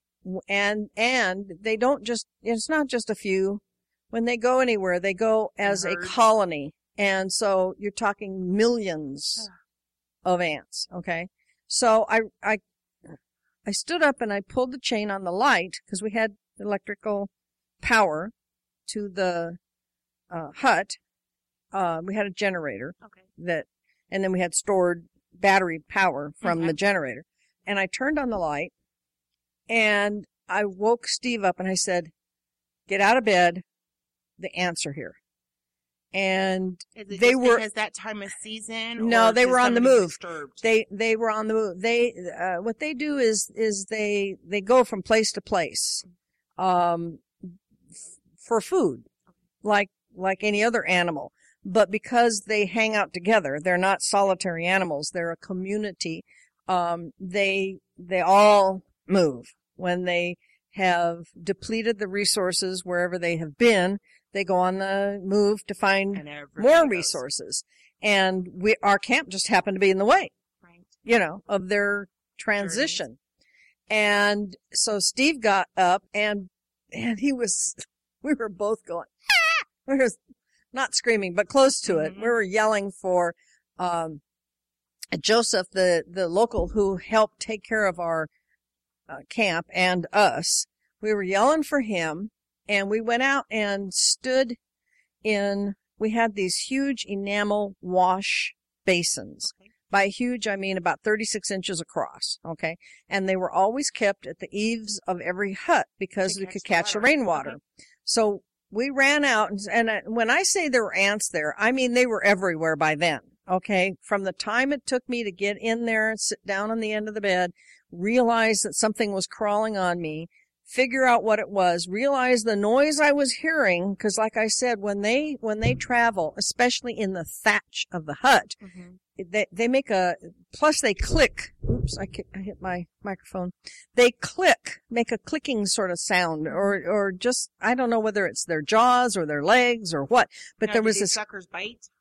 oh hell yes readily excuse me freely frequently Uh, so anyhow, we, we ran out of the hut and Steve took one enamel pan across the way under the eaves of the work hut. And I took the other one, which was right at the edge of the sleep hut. And both of them had water in them and we stood in them because The ants, are the ants weren't well the ants weren't going to crawl up the sides of the enamel pan anyhow most likely they would have done if if it if it was something in their way and they were going to go through they'd they'd go over it. They won't they don't care about that. But it was easier to go around it you know so they just went around it. So he's and we were both built naked. I mean you know we're in the jungle and we sleep naked. What can i tell you? Anyhow um, he's standing in one bar- bucket pan. I'm standing in the other, and we're screaming bloody murder for Joseph to come, and he comes, comes stomping around because that's how you walk around with the ants. You stomp through them. If you stomp, then they can't get a hold of you and climb up your leg. Mhm. Okay. So he comes stomping around and laughing his head off at us because he thought that was real fucking funny, you know. And so, oh, Missy, And Steve ants." is an American also. Yeah. Okay. And um so we we said, you know, get rid of these fucking ants. Do something, you know. What are we going to do? And so he already had in his hand um a soda bottle Mhm. with kerosene and a rag. Okay. And now you would think at this point without me saying any more, you would think he was going to light it and throw it on the ants like or something. Cocktail But he did not. He actually took the bottle with the kerosene, inverted it so that it was dripping down the rag that Mhm. was in it, and he went around each hut, okay, and sprinkled this gasoline. Actually, it was gasoline. It wasn't kerosene. It was gasoline that we used to run the generator, and and So sprinkled it like- around. And by the time now, okay, let me back up a little bit. Our camp was, mm, God, probably at least six- 60 or 70 feet across. It was sort of circular. Okay. For, you know, purposes of, of this de- description anyway. Um, it had our sleep hut, our cook hut, our work hut, our storage area and hut. Um, Joseph and his wife's hut. Uh, and outside was the latrine. So it had a lot of buildings in it, a lot of equipment, the, the water catchment facility in it. Uh, so it was a big area. These ants, we realized when we got outside, were everywhere in the camp There's millions. all over the camp. There wasn't a part of the camp they weren't in. That's why Joseph was up and at the ready when we got up because he was being invaded too. And that's why he had the rag and the, and the bottle and the gasoline. Okay. So he went around our sleep hut, shook the gasoline, went around our cook hut, shook the gasoline, started around the work hut to shake the gasoline. And he may have, we don't know, I never found out whether he had already shaken it around his hut or not. He probably did because Mimey was there and the kids were there and everything. By the time he finished shaking it, in fact, he hadn't finished. By the time he got around the edge of the work hut, every ant in the compound was gone. So they don't like the smell of gasoline. Well, it's not just that. Not all of them were exposed to it directly, but they communicate with one another in ways that scientists understand. I don't. So maybe that was Somehow or other, they- they they talk clicking. No, it's something else. I don't know what it is, but it's not. It's not the clicking. The clicking is an inadvertent sort of thing. It's like walking through the leaves. It crunches. It makes noise. Uh, but uh, at least Well, as know, far as I understand. But the thing is, they communicated with the colony. The ones who were exposed directly to the gasoline managed somehow to communicate with the entire colony. Well, I know it's like on the raid commercial. If they come in the house and they find food, they lift, leave a pheromone smell, and it Mhm. alerts the other ones to Mhm. come. Yeah. food. Well, in, in this case, they left some other kind of smell because whatever it was, it was less than five minutes time and every ant in that compound was gone. I don't know where they went. Well, they were I on their journey. Don't know where they went. I don't care. They were gone, and that was all I cared about. And I mean, they were all gone. They were gone out of the cook, out of the sleep hut. All the ones that had been in the blankets and the sheets and, and the thatch and the roof and everywhere. They were all gone. Now, if he wouldn't have done the gasoline, they would have stayed indefinitely. Oh, probably. Well, or until they got where they were going, you know, Mhm. because they were just marching through. But there, the, you know, again, in the book, I talk about, uh, an encounter that we had with them when we were coming, uh, when we were walking through the bush to get to the camp. And, and the numbers, the sheer numbers of, of ants in the colony and the space that they took up as, as a group traveling was, was unbelievably large. It wasn't just a little trail of ants. Right. We're talking about 10 or 15 feet wide trail for as far back into the jungle as I could see, Right. you know. So you're talking billions Right. of freaking ants. Crazy. Yeah, it was insane. So, um, you know, and that was the only time that ever happened. It was, and we laughed about it with Joseph afterwards. You know, once they were gone, we were all ha Oh, ha ha. You know, gee, that was that was interesting. You know, uh, what about scorpions and no snakes? no scorpions. Some snakes. Never saw one. Um, lizards, iguanas. saw two snakes actually when we were in Monrovia. The free port of Monrovia was was uh, like when we went to town. That's where we went. Okay. Uh, for supplies and whatnot. When we first got to the country, when I first got to the country, um, Steve and I were walking along, going to the beach, just for somewhere to walk one evening, and some guy was um, coming out of a. It was like a shack, sort of, but it was an unoccupied one. It was just a derelict shack along the beach, and he was waving this dead snake that he had um, and saying something. I couldn't understand what, but it looked as though he was real excited that he got it. You know, Dinner. probably, probably. Um, and then the only other snake I ever saw was someone had killed a snake and hung it on the um, wooden post outside our compound, right by the beach. Um, just because he had killed it and hung it up there. It was, you know, like, yeah, this snake.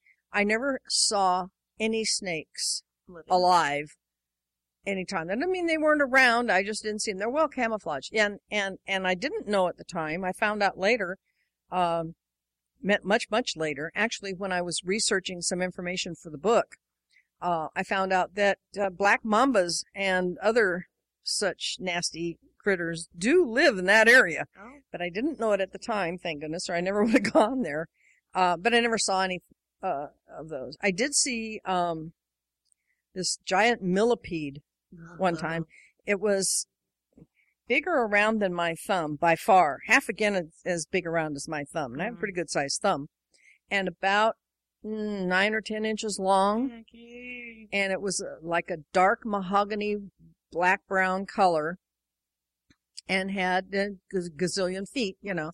And it was just crawling along in the, believe it was, um, I believe it was in where the trees and stuff were. I don't think it was on the sand. It was somewhere near the compound. I saw that one. And I, I mentioned it to Joseph and he grabbed it. I don't know what he did with it. I don't want to know. I don't want to think. But he So prob- what was your probably most- ate it. Probably. But maybe not. He might have just killed it because they are poisonous. So. What about the time? Have you ever had a time where you wish that you had not gone? To Liberia? Yeah. Was there any fear or oh shits or oh? You mean as far as the wilds were concerned? Mm-hmm. No, no. The only time that, that I, that I was in danger was, well, actually there were two times. The f- one time was, um, we had a Zodiac. You know what a Mhm. Zodiac is? Okay. For those of you who don't, it's a pontoon boat, basically. And, uh, because we had offshore, we had a tide gauge that had to be checked from time to time. We had to go out in the Zodiac to do it. Well, the, the ocean where we were, it was, it was like an inlet, sort of a bay Mm-hmm. kind of structure geographically. And, um, the the ocean waves broke in two different places. Like sometimes if you go to the ocean or you see pictures of the ocean, you see the waves coming in and they and they make waves and stuff and then they come and crash on the shore. Okay, well there the waves would come in and crash on on about 20 or 30 uh, feet, I'll say, out. They would crash and then There, there was left. more space left for the water was coming and so they'd crash again. So the water actually broke in two different places about 30 to 50 feet apart okay? So what we had to do because you you um you have you can't, okay you can't get broadside of a wave in any boat but particularly in a in a zodiac. That's the only way you can tip over. Zodiacs are real stable little boats. But if you want to turn one over get it cross broadside of a wave. So what we had to do because there was no still water, you know, basically to put the boat like if the if the if the uh, water had had just one place it broke on shore, then we could just take it past that and be out in still water and start the boat up and go. Right. But no, we had that space, but then beyond that we had waves and we had to be revved up and going in order to get over those waves because they were pretty high waves. We had to be revved up and going before that. So that meant getting past the first set of, of breakers and then in the still water before the next set of breakers, we had to get the motor going. Right. So that took more than two people. Okay. Uh, so Joseph and his wife, Mimi, would help us stabilize the boat, so to speak. And then Steve would pull on the motor and get it started and take us out. My job was just sit there and be good, which I did. Uh, so the first time, you know, nobody had any idea. Joseph had no clue because he was not familiar with uh, the the size of the boat, the weight of the boat, or anything else. And and he was supposed to be the one helping to stabilize. And so I was helping a little bit, but I couldn't do much. And so Steve said, just get in the boat. So I got in the boat. well, uh, Mimey was trying to help, but she was pregnant. And so she was not a lot of help. And the Bokai, the oldest little boy, was, uh, I'm going to say about 12 or 13. And, but he was slim and, and not real strong, but he was doing his best to help. Okay. And, and it all kind of went bad fast. And short, long story short, the, the boat got broadside in between the breakers. And the next thing we knew, we got hit by a good strong far breaker, the farthest out breakers, and it flipped the Zodiac Hmm. with me in it and all of our equipment, which was expensive equipment, flipped out of the boat. And I took a diving tank on the head. A diving tank is a tank of oxygen, about two and a half feet tall, about 20 inches around, and weighs about, hmm, I don't know, 30 pounds, 40 pounds. If not more. And fortunately, because I was underwater at the time, that took some of the hit off of it. But it hit me right on the forehead and knocked my glasses off, brand new glasses that I had gotten just before I left the States to come on the trip. My, my granny glasses, they used to call them. and gouged this big old gouge in my forehead, you know. Uh, it didn't knock me unconscious, but when I came up from underneath the boat and everything, because, you know, they, they Head managed, are the worst. Hmm? Head wounds, head wounds are, are, bad, worst. yeah.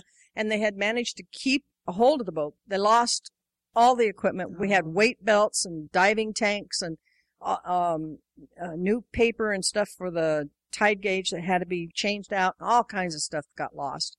And my glasses too. Right. and once we got the boat back on shore, because when I got out from under the boat and out of the water, uh, enough where I could breathe and everything, then they were, everybody was trying to pull the boat back on shore before we lost it too. Right. And so I was helping drag the boat back up and all of a sudden Joseph screams, screams, Missy, Missy, Missy dying, you know, and I'm like, Oh. what the fuck? And he pointed to my forehead and I went like this and had blood, you know, was just bleeding like a stuck hog. You know, head wounds bleed. Yes. And so he was freaking out because he thought I was going to die because um, open wounds in the tropics can be deadly. And so he was terrified for me. You know, Missy, uh, read the book to find out why they called me Missy. But anyhow, um, so once we got the boat on shore, I went up to the water catchment thing, Mhm. uh, which Steve had built in the middle of our camp, and it had actually had faucets in two different places. So once there was water in the drums, uh, you could actually just use it like a regular shower. and it- yeah, you could just turn on the faucet and get water. You know, hold a bucket under it and turn it on. You got water. So I stood underneath one of them and washed the wound as clean as I thought I possibly could. Got my hair out of it, got the sand out of it, and all that kind of stuff. And then I went and, and took a ta- got a towel and dried it off a little. And then I got some adhesive out of the first aid kit and I just wound it around my oh. my head and I it was I must have looked ridiculous, but I was very worried because it was right on my forehead, between my eyes, but above them, a little bit like kind of between my eyebrows and then on up to Uh-huh. the top of my forehead. And when I'm stressed, you can still see the scar Oh. But anyhow, um, and I tried to butterfly it as as good as I could, and then wrap the adhesive around my head. And What about antibiotics? I remember you Uh, telling me that. at the time i uh i didn't have any antibiotics but i wasn't worried about that so much because i had cleaned out the wound and closed it up so i wasn't terribly worried about that the reason that wounds in the tropics can be deadly is because they don't do that they don't wash them out and they don't clean uh, cover them up or Right. or close them up so you, yeah you have a tendency to wind up getting something in your uh wound that you don't want so we had um, we had to go to uh, Monrovia to go to the doctor to have me checked out because this was you know not a good thing. So, um, once they uh, once Steve had salvaged as much as he could of what little equipment he could salvage, there like I said, most of it was lost. I think he managed to save one weight belt. Uh, and we got the Zodiac turned back over and everything like that we had to go across the bay to the um, Episcopal mission where they had um, um, what do I want to say? It was a, a radio communication thing because we didn't have any way. You know, this is before cell phones. This was in 1971, for Right. God's sake. We didn't have any cell phones or shit like that. So we had to communicate with our liaison in Monrovia to Like let them know radio. that we needed to come to town because what they had to do then was they had to turn, uh, they had to send out a truck to pick us up to take us there. I mean, we didn't have a car. It wasn't one of those things where you hop in the car and you go. We were out in the fucking bush. Right. You know, it was a, a two hour drive out of town and a three and a half hour walk from there to where we were in the bush. We were three miles south of the Sierra Leone border. You know, we were way the fuck out, Yeah. you know. So we had to go to the mission where they had the, the communication radio thing. I can't remember what the fuck it's called right now. Um, ham radio, like a ham radio. No, not a, not a, not a CB. It was a ham, like a ham radio. Mhm. And um, anyhow, so again, we had to get the the boat in between the waves, you know. And this time they managed to hold on to it, and we got in the boat and drove over the second breakers, and zoom, we go across the bay to the Episcopal Mission, and we get there, and Joseph's with us because he had to go with us. I forget why, but he was with us. And so we go there and we had already met these people, uh, um, Reverend Roberts and his wife, and and um, they saw me with the adhesive and everything, and so you know they got on the radio and they notified them, send the truck because we got to go to the doctor. Okay, so we get back to the dock to get back in the boat, and I'm just getting ready to climb into the boat and Joseph starts freaking out again. Oh, Missy's gonna die. Missy's gonna die. Acid fly bite her. And I'm like, what the fuck? And he's on my leg was, a blister. Oh, the size of a pea. Oh. Okay. And he's pointing to it and he's going, acid fly bite Missy. Missy's gonna die. You know, and I'm like, what the fuck? You know, Mhm. it's a, a fly bite, you know? I said, no, no, it's, it's okay. No, he was, I mean, he was hysterical. He was in tears. He was Aw. really, really, really worried about me. They, um, because Steve and I represented potential work for a lot of people in that area, we were highly thought of and very protected by all the locals, any one of whom would have given his life for us if we'd insisted, practically. I mean, they were just, you know, very protective of us. So, how much time have I got? 52, Okay. so we have a few minutes. Okay, so we get back on the boat and we get back to the camp and we start getting our stuff together so we can hike out to go to the Well, thing is- the mean, next I'm day. Sorry that you busted your head open, but good thing we didn't lose a limb or Yeah, no. because you died in the process of getting there. Yeah. Well, yeah, that's a chance to take. I always the only thing that ever made me worry was if I oh god if I ever have appendicitis I'm a dead duck. Yeah. Because of the time it takes to get there. So we knew the truck was coming the next morning because it's a 24 hour process. Even from the time that they called and said we're coming, it's still a 24 hour process before the truck is in Dia, where it, that's the village that's that where the where the road ends. We uh-huh. got a three and a half hour hike to get to Dia. Okay. So anyhow, I'm packing up my stuff and I look down at my leg and, and the little blister has popped. And I thought, okay, cool. Now, so I wipe off the stuff and I, and it, I looked at it and it was kind of dented in the, in my flesh a little bit. And I thought, oh, that's kind of weird. I didn't think much of it. The next morning I get up and there's a hole in my leg. Oh shit. Yeah. That's what I said. Oh shit. Not only is there a hole in my leg, it's about a quarter, well, no, it was, yeah, a good healthy quarter of an inch deep and mm. about the size of a quarter. Now. So now I'm kind of getting the idea of why Joseph's Was worried freaking out, right? and what this acid fly shit is all about. This fucking acid is eating my flesh. Mhm. Okay. And so I told Steve and I said, ah, good thing we're going to the doctor because I think I'm going to need him. So we, I won't even go into the details of getting to the truck and we got to the doctor. We'll skip all that. Read it. It's in the book. Um, we get to the doctor and the first thing he does is he looks at my head, you know, after he cuts all the adhesive off and everything. And I'm laying there on his exam table, you know, and he says, I said, are you going to have to take stitches? And he goes, no. And I said, you're not going to take stitches? Cause I thought that would be the best way to heal it up, you know, cause Right.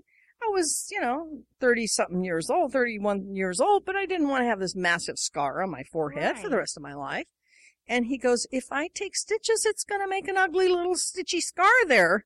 He said, it's probably the best job of butterflying I've ever seen done on anybody. He said, No, you did a really good job. It's already started to knit together and heal and it's just fine. You did a great job. Okay, well, Doc, I have And- this hole in my Yeah, leg. well, uh, he said, he, that's when he said, anything else? And I said, well, yeah, I said, uh, Joseph told me I got bit by an acid fly. And he goes, you're shitting me. I Uh-oh. go, I shit you not. And he, I said, see, there it is. And he goes, when did this happen?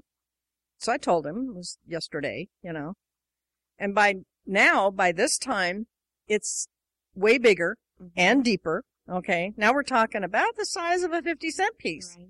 and about a half inch deep. And he said, yeah, that's an acid fly. All right. And he says, it's damn good thing you came. Now, I don't know what he did or put on it because I didn't have medical training in those days, but he put something on it and, and bandaged it up, probably some sort of anti acid thing or antibiotic or some shit. And he, but he told me, he said, if you had not gotten treatment, it would have eaten to the bone. It's, that's what it does. That's what the Hmm. acid fly does. He said, they're not around a lot, but when you run into one, you want to go the other way. Yeah.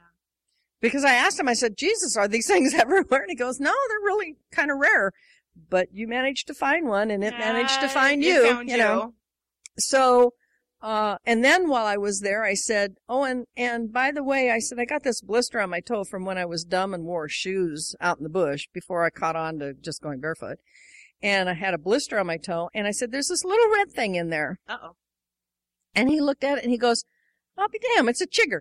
And when he said chigger, the nurse beside him repeated it, and throughout the clinic, I heard the word echoed Oh. by other people who heard it. Chigger, chigger, chigger, chigger, chigger, like Oh. that through the clinic. It was either frightening enough, rare enough, or just plain interesting enough that everybody reacted when he they heard chigger. I go, what the heck is a chigger? And he says, it's a little parasite that likes to get into wounds when it gets a chance. It's very opportunistic. And then they like to get in your bloodstream and really fuck with you. So, um, you know, it's a good thing that Then you would be on the TV Yeah. shows that we were talking about yeah, earlier. right. So he lanced the boil, bl- the blister, and took the chigger out and doctored that up. And he said, "Anything else?" No, I think that's it for now. So those kinds of things kind of made me um, not want to go back. Yeah, You know. But like I said, had I known the various wild animals that were around in that area, like there were supposed to be pygmy um hippos and stuff like that, which I would have thought would have been fun. But then hippos have nasty personalities, Oh, so maybe yeah, not, they're so much. Uh, and like like I said, the snakes and, and there are other uh, wild critters that probably would have been not too cool to run into, but I never did. Monkeys, about the only wild thing I ever saw. And, and then fish, of course, and things like that. Snails and that, that thing. But I didn't see any snakes or anything like that. So yeah, it was, it was cool. I, I'm really glad I went. It was the time to go Mhm. to Liberia because since then they've had civil unrest, uh, and it's not at all Not like it was same, then.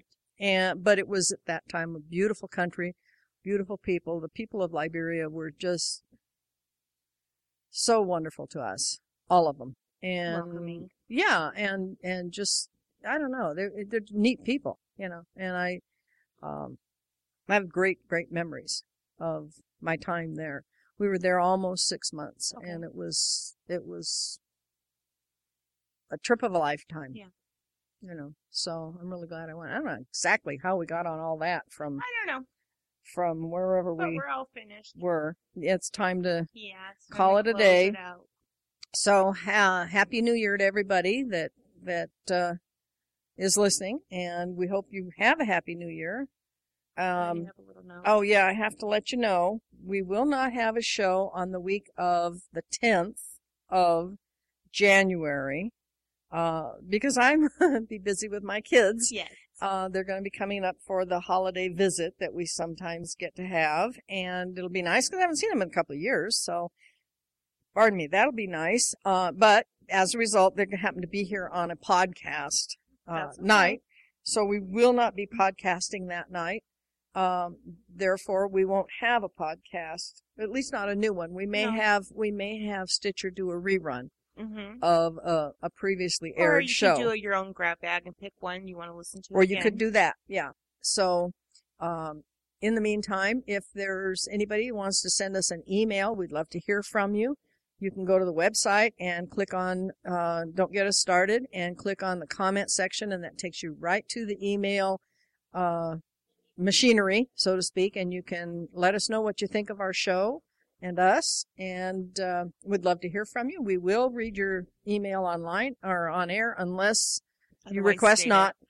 If we request not, we will, or we, if you don't want your name told, we won't tell your name. We're very No, respectful res- of that. Yes. Uh, that was the dog shaking his head. And, um, so pretty much that's it That's for this, uh, this New Year. new year beginning. And hopefully we'll have a whole wonderful year in 2014. And, oh, and we didn't win the mega. Oh, Two damn. people won the mega. Oh, well, at 560 some odd million dollars. Merry Jesus Christmas. Christ. Well, Happy yeah, New Year no to them. One of them in San Jose where my Oh. brother-in-law lives, but I'm pretty wasn't sure him. it wasn't He- him. I think he would have called. well, he would have called, but and besides that, it was in a um um a gift shop or something, and not likely he would have been Oh. in. And then I forget the other one was in another state somewhere. So well, good for them. good for them. Hope you hope you use it well and in good health, as they say. Uh, so until next week, I am S. Sadie Burbank. And I am Lacey Montoya. And we're just saying, don't, Don't get, us started.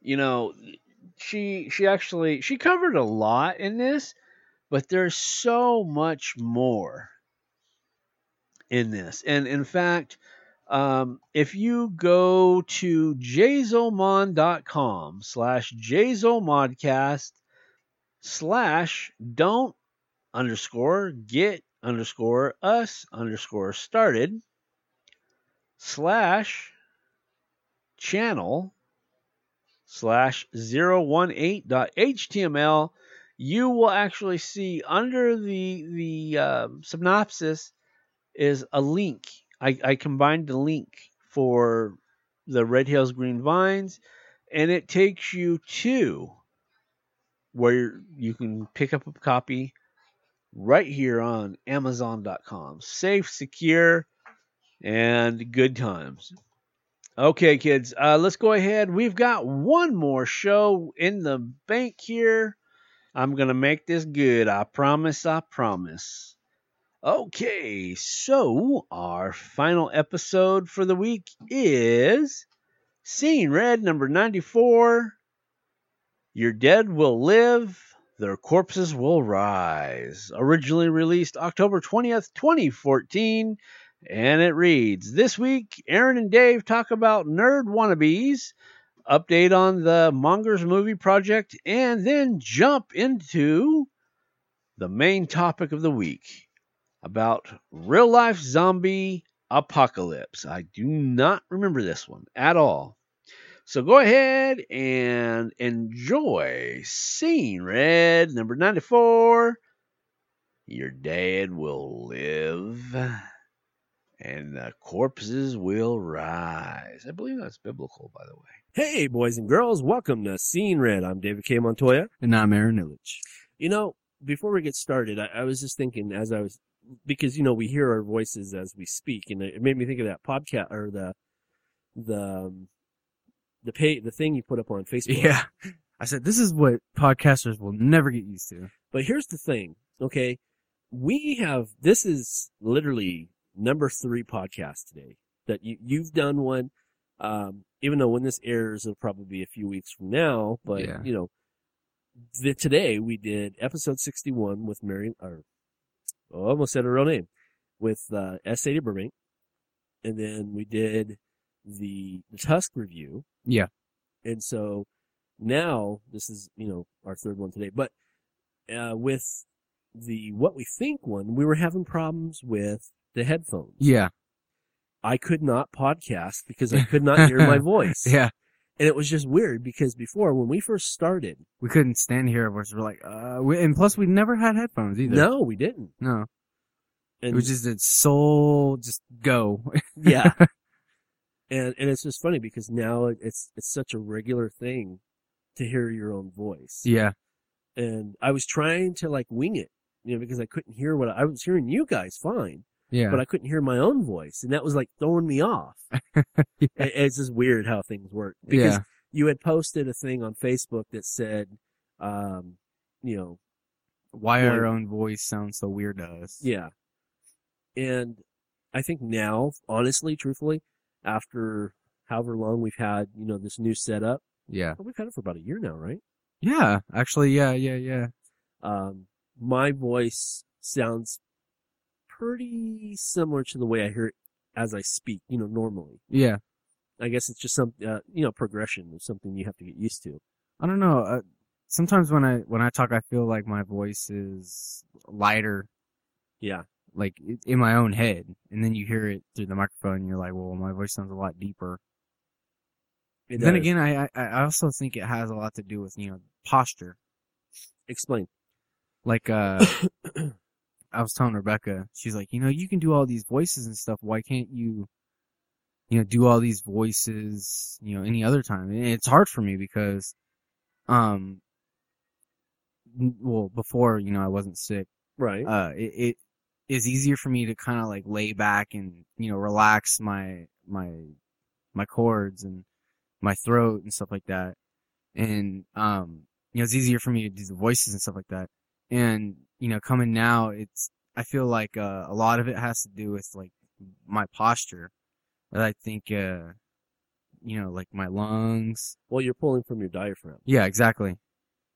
because that's one thing that I've noticed with us, you know, just listening to back because, you know, um, every Friday we have Flashback Fridays, Yeah. and um, you know, I, I listen to the podcast, and, and you know, because out of all the podcasts we have, you know, through the network, the J Zone Podcast Network, Yeah. Seeing Red has the most podcasts out of everybody. Yeah. so, you know, Seeing Red has pulled a lot because we have a lot more. And it, it sounds like, well, number one, our pitch is different. Probably because we can hear what we're saying. Yeah. Uh, but number two, as far as what we say and when we say it for how long we say it, we can talk a lot longer now than we could in the beginning. Yeah, before it was kind of like, you know, yeah, blah blah blah, whatever. It was kind of, it wasn't so like, you know, woo, yeah, type shit.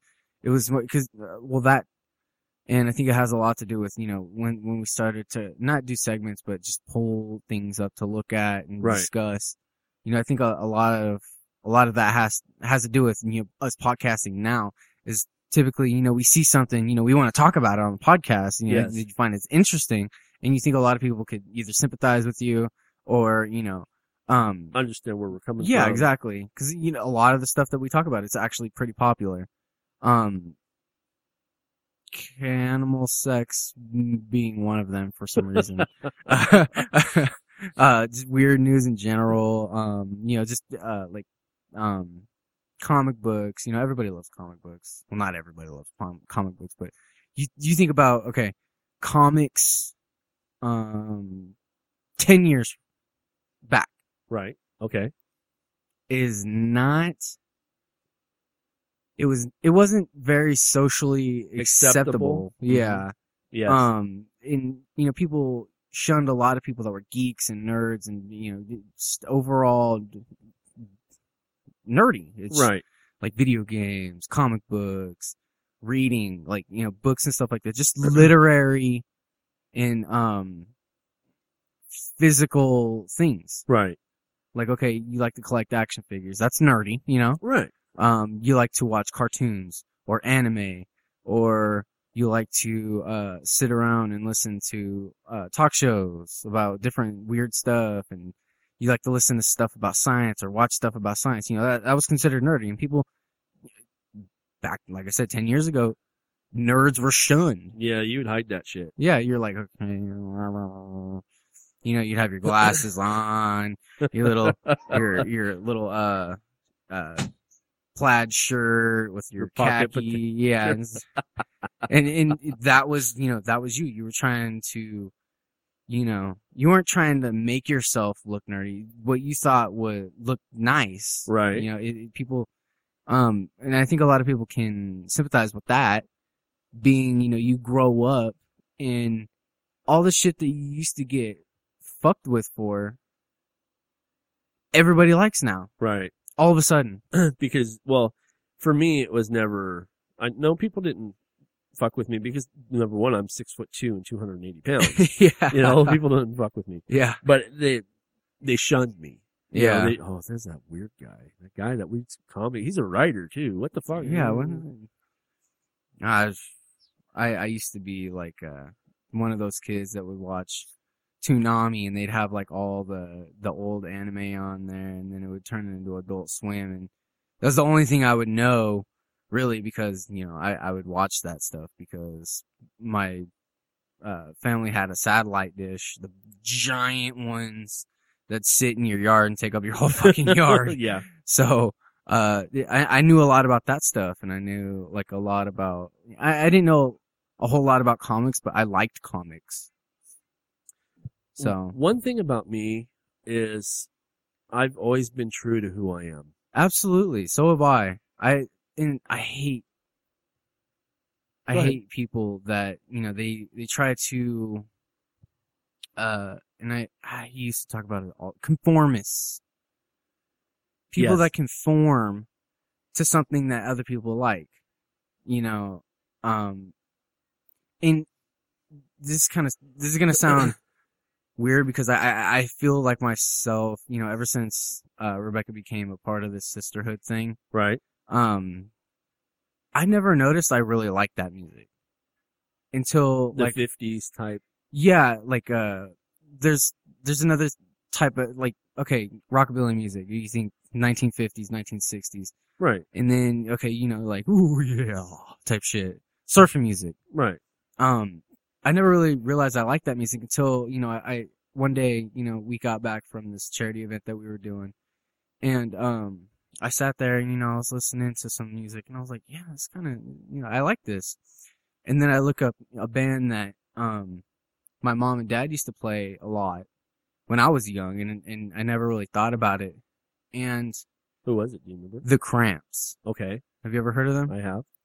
and I started playing an album from the Cramps. It's called uh, "Bad Music for Bad People," and I started listening to it, and I was like, "Oh my god!" Like I felt such nostalgia, and I was like, "Oh, you know, I really, I, I, I remember I really like this music," and now I, I, I, don't feel like I'm conforming. No, that that's more like a, a self discovery. Yeah, I, I, because I was talking to Rebecca about this because a lot of the people, um, she said that she used to hang around with kind of was like rockabilly type stuff, and they had the look and stuff, but they never really knew, you know, different bands and stuff, but in different things they didn't Right. really.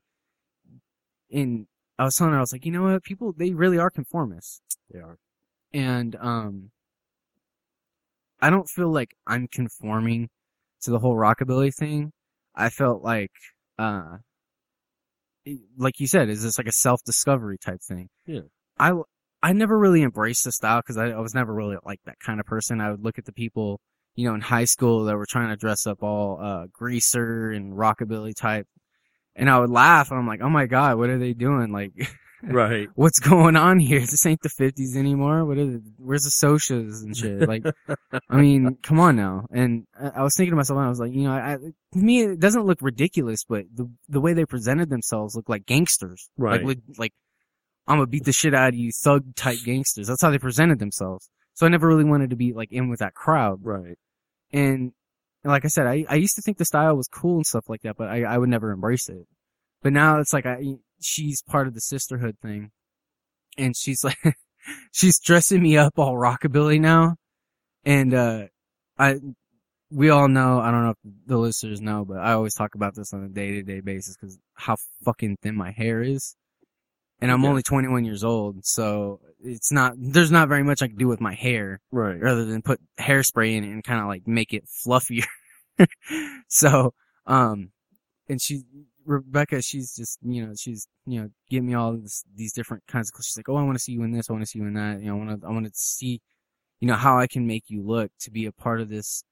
Cause she wants to bring me to these events and you have to look a certain way to bring me to these events. Right. Like that. And you, like I said, you have to be presentable.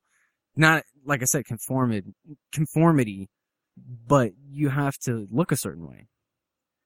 And, uh, she, she was at this event, or I was at this event with her, and she's like, she was saying how much the, the girls and stuff wished that their husbands and stuff were all into this stuff like that, like I am. I'm not, I never really identified with, like I said, the rockabilly look, but I identify myself more as like a punk look. Right. Like when I, whenever I dress up type stuff. Mm-hmm. But, um, what I'm getting at here is I I don't feel like I'm a conformist. I feel like a lot of the people that do like this kind of Well, stuff. there's a difference between being a conformist and Yeah. having like a self awareness, self discovery of something that you Yeah. like. A conformist is, you know, it, it's like, well, I like comic books because, you know, somebody else, else likes them. it. Yeah. As to where you, you discover yourself, uh, when you read a comic book, you're like, oh, I like this. Yeah. You legitimately, you know, if, if it's something like your, the music, the rockabilly, if, if you find yourself listening to the rockabilly music by yourself, alone with headphones on and nobody Yeah. can hear what you're listening to, that makes it where you just, it was a self-discovery, something Yeah. that you discovered that you like. That, that has nothing to do with being conformed. Yeah. And I don't know how, how did we get off on this? I have no idea. I think it was I we went from talking about our voices and stuff with the podcast and I brought up comic books Ah. some and then comic books turned into rockabilly because I thought about all the people that and I, I forgot what I was about to say about the whole comic book thing is um like I said it, it, it's socially more acceptable to like comic books now Uh-huh. because it's so mainstream It is. is what I'm getting at here. And a lot of people they conform to the mainstream streamism, if I'm using that term correctly, if it is a term, um, as a gateway to um, try to identify themselves as something as they're not. Well, let me jump in and say something because I, I agree with you 100% that, uh, you know, comic books have become more mainstream, but there's only one big problem with that. Yeah. In 1987 is when I became a comic book fan. Yeah. In 1987, okay? That is 27 years as a comic book fan. And I've seen it change. Yeah. And everything has changed in the world of comic books to meet the mainstream demand. They have turned their backs essentially on us fans of, of the, absolutely of the clan, you know, of, of people that's been reading, like, for example, we're going to get into our main topic here in a minute, folks. I just got to get into some shit. There's a, a group that, um, you can buy, buy, sell, or trade comic books on Facebook. And, you know, somebody puts up a really old, you know, key issue and they want, you know, a decent amount of money. Everybody's like, oh, well, there's a crease here and there's a line here. Uh, You know, I'd rather have it sealed with the C, uh, was it CDC comic book something? Excuse me. Anyway, you know, the, the, the rating system. yeah. And I put up there and I get deleted and that pissed me off really, but I was like, are you guys comic book collectors? Are you comic book fans? Fans. Absolutely. I feel Yeah. the same on that too, cause, um, even like I'm gonna touch on based on what you said. Like you became a comic book fan in 1987. Years only, 10 years old, right? Uh-huh. So, I, I was born in 1993, and back in the 90s is when you know Cl- Chris Claremont, 80s, 80s. Okay, well, 70s technically. oh, okay, well, 74 to Well, exact. the uh, the issues and stuff that I would read, what I was reading, Mhm. it was like it was Chris Claremont, Right, right. and that literally that is what I like. I said I've always struggled with uh, reading comprehension, but like the the the artwork really caught my eye. It's mainly what caught my my addiction to comic books is the artwork. Right. If the artwork is good and the dialogue is good and the storytelling is good, it's I love it. It's very very imperative that you have a good story Absolutely. on top of having good artwork. Right. If you don't have good artwork, then your story's going to look like shit I agree. because you don't have a creative illustrator illustrating the stories that you perceive in your mind. And it's pretty damn hard to get through a comic book that has a shitty artist. It really yeah, it, uh, absolutely. And when, okay, when I first got into comic books, it was probably 1999. Uh-huh. And how old was I then? What year were you born? 1993. 93, so you're six? Yes. Just like I said, the artwork caught my eye. I was reading uh X-Men comic books, Spawn comic books, and Ghost Rider comic books. And I it was that and video games. But let me spin this back around to the Uh, yeah. The reason I bring that up with the, the, I see comic book collectors as conformists. That's a cool thing to do. You don't have to read them. It's okay. It- oh, I have it, but I'm not going to read it. Well, because it devalues it. Yeah. You know, now, now for me, I've read just about every single comic book I own. Yeah. Physical comic book. I've read them. Because what's the purpose of having them if you can't enjoy the story? Absolutely. That's what makes me true to who I am. Yeah. I, I don't care if it, excuse me, I don't care if it devalues the comic book. yeah. I'm about enjoying it, reading the comic book. Yeah. Oh, she's playing with my hair. It's an aphrodisiac. Oh, but yeah, uh, I, like I said, I, I started reading comic books at six years old. Uh, I absolutely love good artwork and I love good storytelling. It was hard for me growing up. Like I said, I've always had a reading comprehension problem, mainly for the fact that my parents were never there to help me through school and stuff like that. In and out of jail, I was with my grandma and my grandpa back and forth for a long time. And like I said, nobody was really, really, and really when I was with my grandma and grandpa, it, they were always at work or they never really, you know, paid much attention to me. Right. So it was hard for me to pick up what was going on in the stories, rather compared to just reading the story and be like, oh wow, that was a really good story. Right. Right. So that on a different level, it even if you can't comprehend the full, you know, basis of what's going on, you still enjoy the story and you still enjoy, you know, what's going on in the boxes. Right. So with that being said, like I said, mainstream or uh, comic books are becoming more mainstream now, and it's more socially acceptable to like comic books because everybody likes comic books now, apparently. And so and to me, it's hurting them. yeah, absolutely, because they're they're they see their spike in um their income. Yeah. They see, you know, oh, more people want this, more pe- more demand, more uh the, okay, the more the the demand, the shittier the quality. Yes. And I see that a lot. A lot, a lot, a lot, a lot. And it's kind of like, and I know I'm probably going to get some hate mail because I know it's like the thing right now. It's the Big Bang Theory. Yeah. That shit is so fucking just stereotypical. It is. Absolutely. And, and it, it's almost insulting to the real, the real nerds. Yeah. It is, if, if you're a real nerd and you watch that shit, it's, it's insulting to you. It really is. Nobody dresses up like Flash or nobody dresses up in just ridiculous outfits Right. to go have a party. Like, come on now. It, even nerds don't do that shit. I can see, okay, it, it's a cosplay party. Dress up, you know, okay. have That's fun. different. Yeah. But, you know, it's just not going to be like, oh, you know, we're doing this. Okay. You can dress up if you want to.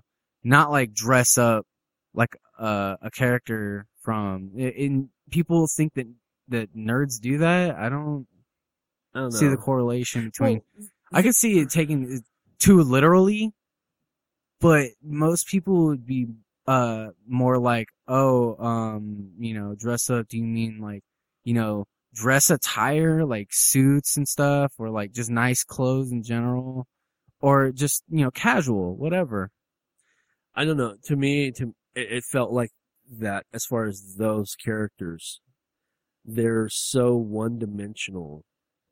Um, you know, for nerds, there's more than just science and, and comic books. Yeah. I mean, it, it's yeah, yeah. There, there's a high likelihood that it does tie together. You know, being a nerd and having science and comic books. Yeah. Because yes, I like comic books, but yes, I like science. And, you know, technically, I'm like five units away from getting my degree in science, you know?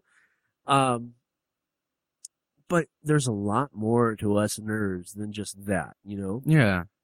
There, there's, there's, Where, where's the episodes of them going to Comic Con and enjoying like other nerds and stuff? Where's the episodes of them going and enjoying a movie without them freaking out about shit? Most nerds aren't super OCD like that. Mm-mm. Most nerds don't talk like they're a freaking robot. Most nerds don't sit around and play Dungeons and Dragons all damn day, dressed up as their fucking seventh degree level 243 warlock. four door. Yeah, I'm like, come on now. It's ridiculous. But, I, and again, I have no idea where this came from, but there it is. Um, I don't know how we got started, but it's all right. Um, let's see. Before we jump into what you know, we were talking about what we wanted to talk about. Uh, just an update on everybody because it's it's been a while since we talked about the mongers, so I figured we'd give everybody an update of what's going on. Yeah. Um, if you're not familiar with the Mongers project, originally Aaron and Rebecca and I, we did, it was, uh, Seeing Red episode 86. Uh, we started off talking about a man marrying his male dog in a, a gay animalistic relationship. And somehow in the process of that, it turned into us creating this horror film Yeah. and the original concept of it was called Canadian Deliverance. We got probably, believe it or not, that whole piece is probably 25 minutes long. That's it. Yeah. That first whole piece. And then Aaron and I came back in episode 87 and we, we finished up telling the entire story. Well, after which, well, after which we we we knew. Well, we knew after episode eighty six that we had something. Yeah, We knew it. for sure.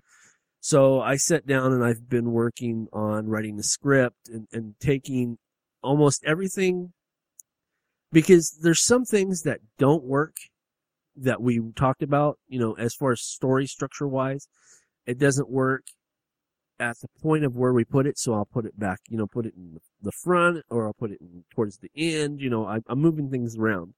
But for the most part, I'd say about 98% of what you hear in the the episodes 60 or 68 wow that was a long time ago um 86 and 87 is you know translated into the into word very nicely um so at this point and mind you you know I, i've got other things going on with life as well so Yeah. you know i can't sit down and, and work type and Yeah. type and type. Yeah. um i'm at page what, what was it 55 right yeah, 55. and uh, it is it is definitely the most fucked up thing I have ever written.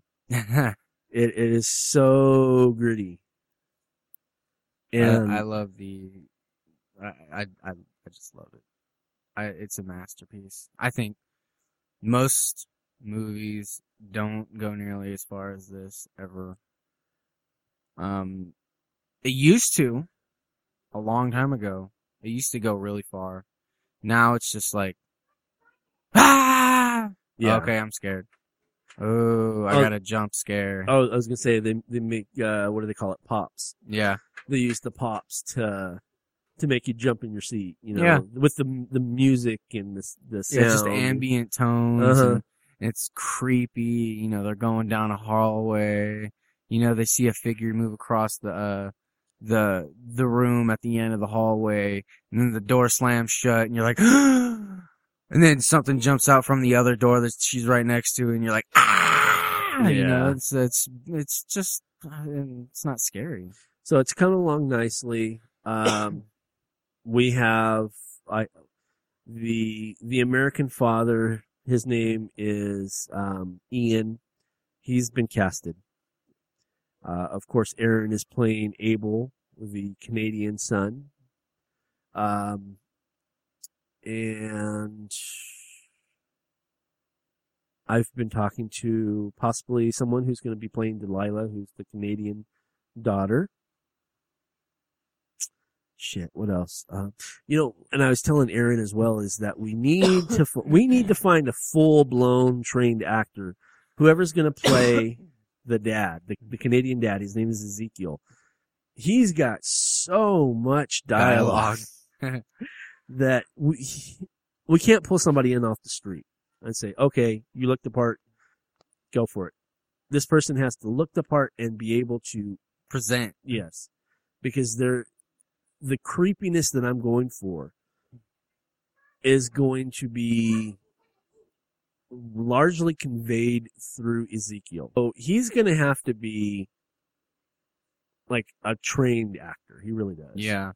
Uh, one person, and, and I'm sorry, champ, I forgot to, to mention this, is um, the person that's going to be playing the other Canadian son, which technically there isn't another Canadian son in the podcast, but there was one that popped up in the script because I needed another person. Yeah. Um, and I thought it would be funny, you know, biblical play on names, uh, since the character that you're playing is Abel, his brother needed to be Kane. Cain. So yes, Cain and Abel, uh, and the champ, GWN heavyweight champion himself, Mike Lutz, is going to be playing. He said that he will make the trip down here That's awesome. to to to play that. So he, he'd be a good part for it. I just, I can see him. I'm not, well, uh, shouldn't talk about the script. Uh, what were you gonna say? I was gonna say, uh, you can just cut this out if you want to. I was gonna say, I could just see him smashing through the door. And, Oh, yeah. Oh Yeah, my yeah, god, yeah. that, that's awesome. Yeah, no, we can leave that in. Yeah, there's there's going to be a scene where he's going to be doing his own effects, or not his own effects, his own stunts. He's going to be crashing through a, a door. Um, plus, oh, I, I won't say what he looks like though. No, yeah, we'll we'll we'll leave that. That that's um, yeah. All all is I'm gonna say is knock knock knock knock knocking on heaven's door. uh, but um, yeah. So Mike said he he would definitely be in for that. Um, film editor, we've already got a film editor attached, Rob Bellamy. Uh, he will be you know pacing. So pretty much what will happen is is we're planning on shooting in February, and I'll be sending him dailies, and when he gets the dailies, he'll start piecing them together, and that's that'll be his job yeah. into uh, you know being the film editor. Uh, let's see what else. I think that's it right now for everybody. you know, Yeah. as far as casting, um, like I said, I'm more focused on telling a good story. Absolutely. Like I like I said earlier about comic books, if you don't have a good story, you don't have shit. Um, you know, and, and of course, this doesn't come to surprise anybody. You know, S. Sadie Burbank, she's gonna she's gonna be you know probably one of the co-executive producers of this film. Uh, nothing's written, so that's why I said probably. You know, Yeah. nothing's set in stone. But you know, she's the she's the executive producer of the Jason Modcast, so I I don't see why she would not be interested in in being the executive producer in this Yeah. even though yes the the cut is going to be a lot more than what you know oh, yeah. but uh you know but in return her return cut will be you know the money that she invested plus you know whatever you know she's wanting you know yeah.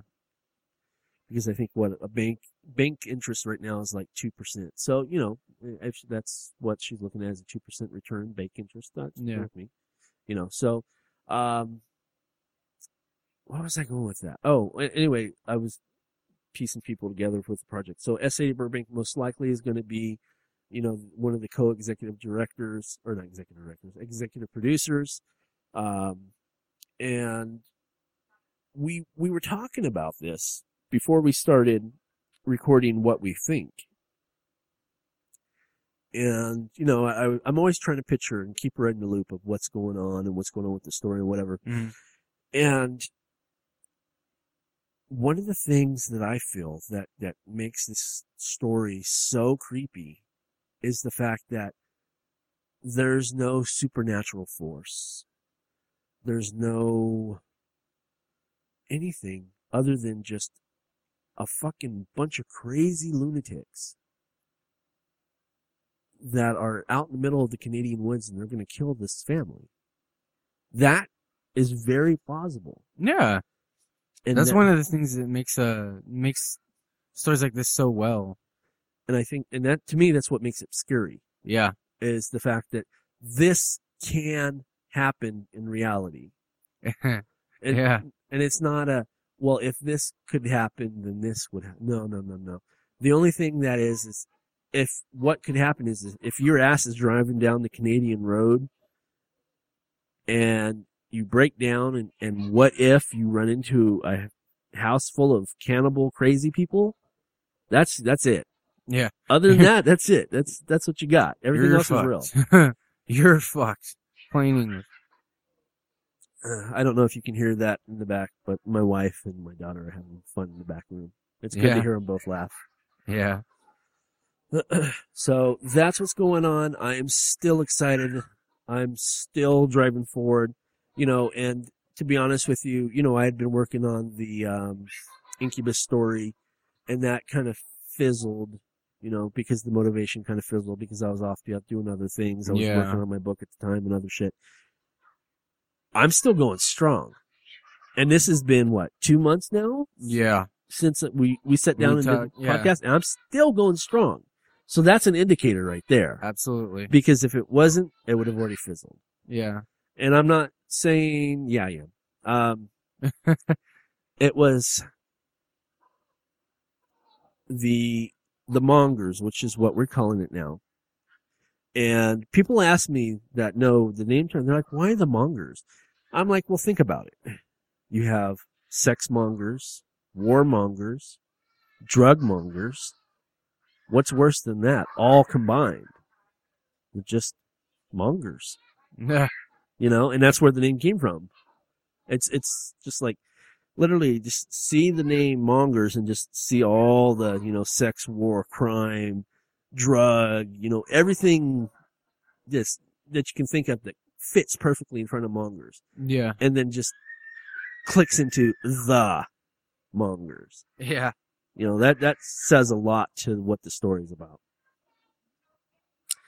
Um, so I'm trying to think. I think that's everything about the mongers that I want to talk about. Well, one of the things I was talking to you about before you know we started podcasting again, um, I had mentioned this you know earlier. I was like, okay, you know, have you seen you know this article about the Ebola zombie that came back from the dead, and everybody uh everybody was freaking out. Oh yeah, it's just it's just real. This is it has to be real, right? And uh, I, I looked at the article and I was like, okay, you know, it kind of sounds believable, right? And then I seen another thing pop up and it said, uh, Ebola zombie hoax. and I, I laughed because at, at first this, this page was talking about, oh, it was just a, a, photoshopped image of this lady from World War Z. What, that was a, a laboratory scientist. You know, it's, it's just a photoshopped picture. Right. It really isn't. No. And you seen the picture of this Yeah. earlier, and I told you it it, It was a bust. Really, really good makeup picture paint bust of a zombie. It was it was so good, in fact, that the the skin looked like it had pores. The eyeballs looked like a deceased person. It was so well done. Yeah, and if you guys want to go on there, you know, on the uh, on the Google or anything, um, just look up. Uh, and I think he might post this image, you know, since we're talking about it, um, on the page for the podcast. But uh, if you want to go look it up yourself, you can. Let's certainly do it by just looking up Ebola zombie, uh, bust or Ebola zombie in Google Images. You you'll be able to see, you know, you'll look through and you'll see this African this African person's face, or it- could just be a black person. Who knows? I just, No, he's it's it's African because in the report it said that it came the original report came from Lib- um, Libya, Liberia. Liberia. Yeah. So yeah, I'm pulling up the picture right now. Yeah, and you can just you can tell that it, it's it looks so real. The hair looks completely real. Yeah, and it's it it's so good. It looks completely real. It's you see skull fragments. You see chunks of the freaking neck and face missing. Yes. But you, you just and even the lips the lips look so real uh, it, it's it's a work of talent and it, it really looks like a masterpiece It it's somebody I wonder how many hours Yes. I wonder how many hours it took to to do that. yeah that's intense work right there But you know, I mean, and yes, it is. It's very good, you know, artwork. I mean, it's just, and that's what it is. It's just art. Art, It's, it's another medium. But here's the funny thing that always cracks me up is I don't know if people legitimately want a zombie apocalypse. I mean, let's face it. Honestly, I don't want no fucking zombie apocalypse. no apocalypse. absolutely not it's it's it's a cool idea in sci-fi theory Right. because you know uh night of the living dead i mean come on now it's it's retro nostalgic fiction Right. But here's the thing. Okay. Other than the fact that, uh, how do I say this? I wouldn't want a zombie apocalypse, you know? no I, I like my life just the way it is. yeah And there seems like people get all excited, you know, when there's, when somebody puts shit like this out. They're like, yes, it's finally happening, you know? They're gonna clean my credit score, you know? I don't know what, I, who knows but here's maybe the thing. they've screwed up their life so bad they just want to restart it I don't, it's weird But here's the thing is physically speaking, there is no medical way, even if the heart starts beating again, okay? there is no way to reanimate a body once rigor mortis starts in. No, There's no, there, it's impossible. you can reanimate flesh, but that's it. Once once rigor hits, there's nothing you can do. No, it's it's gone, Yeah, and it would be more than them trying to, um, you know, walk stiffly, you know, because they wouldn't be able to walk at all. no, their bones would break because it'd be so brittle from being dead for so long. and that's just I mean and and this is for me I enjoy a good zombie story. Yeah, I wrote a zombie story for 3 years straight, you know, for the world of myth, Yeah. the, the end. yeah, You know, I I'm very up on zombie information. But that's that's always just been a thing. It's always been a, a fantasy. And I, and I don't get people just I don't get it. Why do you people not not specifically our listeners, unless you are one, then I would like to hear from you. But why why are you so excited for a zombie apocalypse? You know, I don't number one, if you're a listener to Seeing Red, if there wasn't a zombie apocalypse, you wouldn't be listening to Seeing Red or any podcast. yeah, because There would be no electricity. yeah, You'd be scrounging for food, trying to keep you and your family. I mean, I don't know. I, I just, it's a good idea in fantasy, not something somebody should want. I see people, uh, it, and this made me laugh because I was uh, I was actually just chilling on the couch one day looking at the computer, and uh, Pawn Stars comes on, uh huh. and this guy tries to sell a zombie survival vehicle that he built custom with a bunch of stuff in it. There's there's a PlayStation in it. A PlayStation. yeah, there's a PlayStation in it. It's all furbished.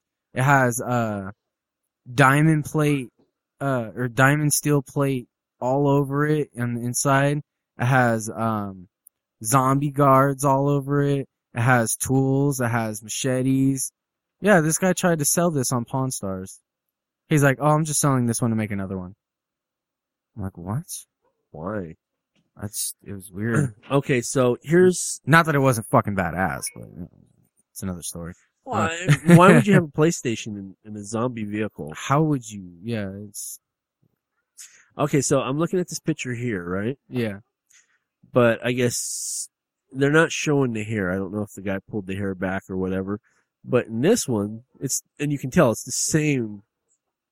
yeah. That right there looks exactly photoshopped. Yeah. Because I seen the initial video for that, and I've I've seen that movie, so I know what the lady's face looks like anyway.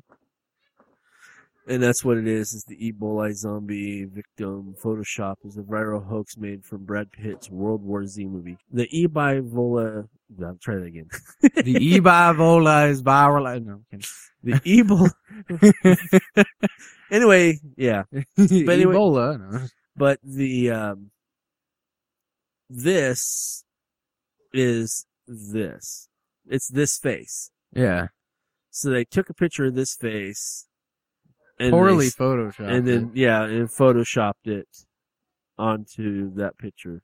And if you look at the picture, it's actually a really shitty job too, man. yeah. Because it doesn't. I mean, it just Nothing fits. Anatomically, nothing fits. The head is too big. It's like taking over the neck and everything. and uh, the the the color contour Yeah. doesn't fit either. No. It's, and you can tell, like, if you look at the picture, the lighting is coming directly on the face. There's no lighting in that picture except for on the back of the shoulder. So why would there be light coming onto the face? Because the dreads in the picture are completely, uh, black. Right. And that's right there is the zombie lady. Yeah, the one that this one right here. Yeah. But they put that on the face. But again, it's just like people are like, "Yay, the zombie apocalypse! Woohoo!" You know, We have nothing to live for. Think about everybody else. Screw them. What? and, and, and- What? and it, ama- it amazes me too because this is this comes from Dom. Dom, fuck man, what's wrong with me? This comes from the news news.com.ua, which is Australia. But the thing is, is this is news. This is news.com Australia. This is a, a reputable Site. Right. It's a reputable site. You know, I mean, is it really that, is that really many, ah, fuck, I'm getting all hyped up. I'm getting stumbled over my words. Yeah. Is there that many people in the world that a reputable site would have to come out and say, there really wasn't a zombie apocalypse? Sorry, folks. I know. Us- How would okay, even if a zombie apocalypse were were to occur and it did start in Australia, how that would it was get over? physically possible. Yeah. It, Australia's in the middle of the ocean, mate. Well, especially in Australia, because you know, it, anybody knows that you know, the human body contains what, see, eighty percent of the human body is water fluid, Water, Yeah. and you know, uh, Australia is one of the hottest places other than hell. and, and a dead body that bloats up and leaks fluid anyway, naturally. Uh, plus being, you know, in Australia, there, there could, you know, I'm trying to say. possibly It- happen. Yes. yeah. So it says uh, the story of the dead Ebola victim supposedly rising from the dead has been discredited as a cruel hoax. No shit, Sherlock. I don't know. I just, I just, I don't know. there you go.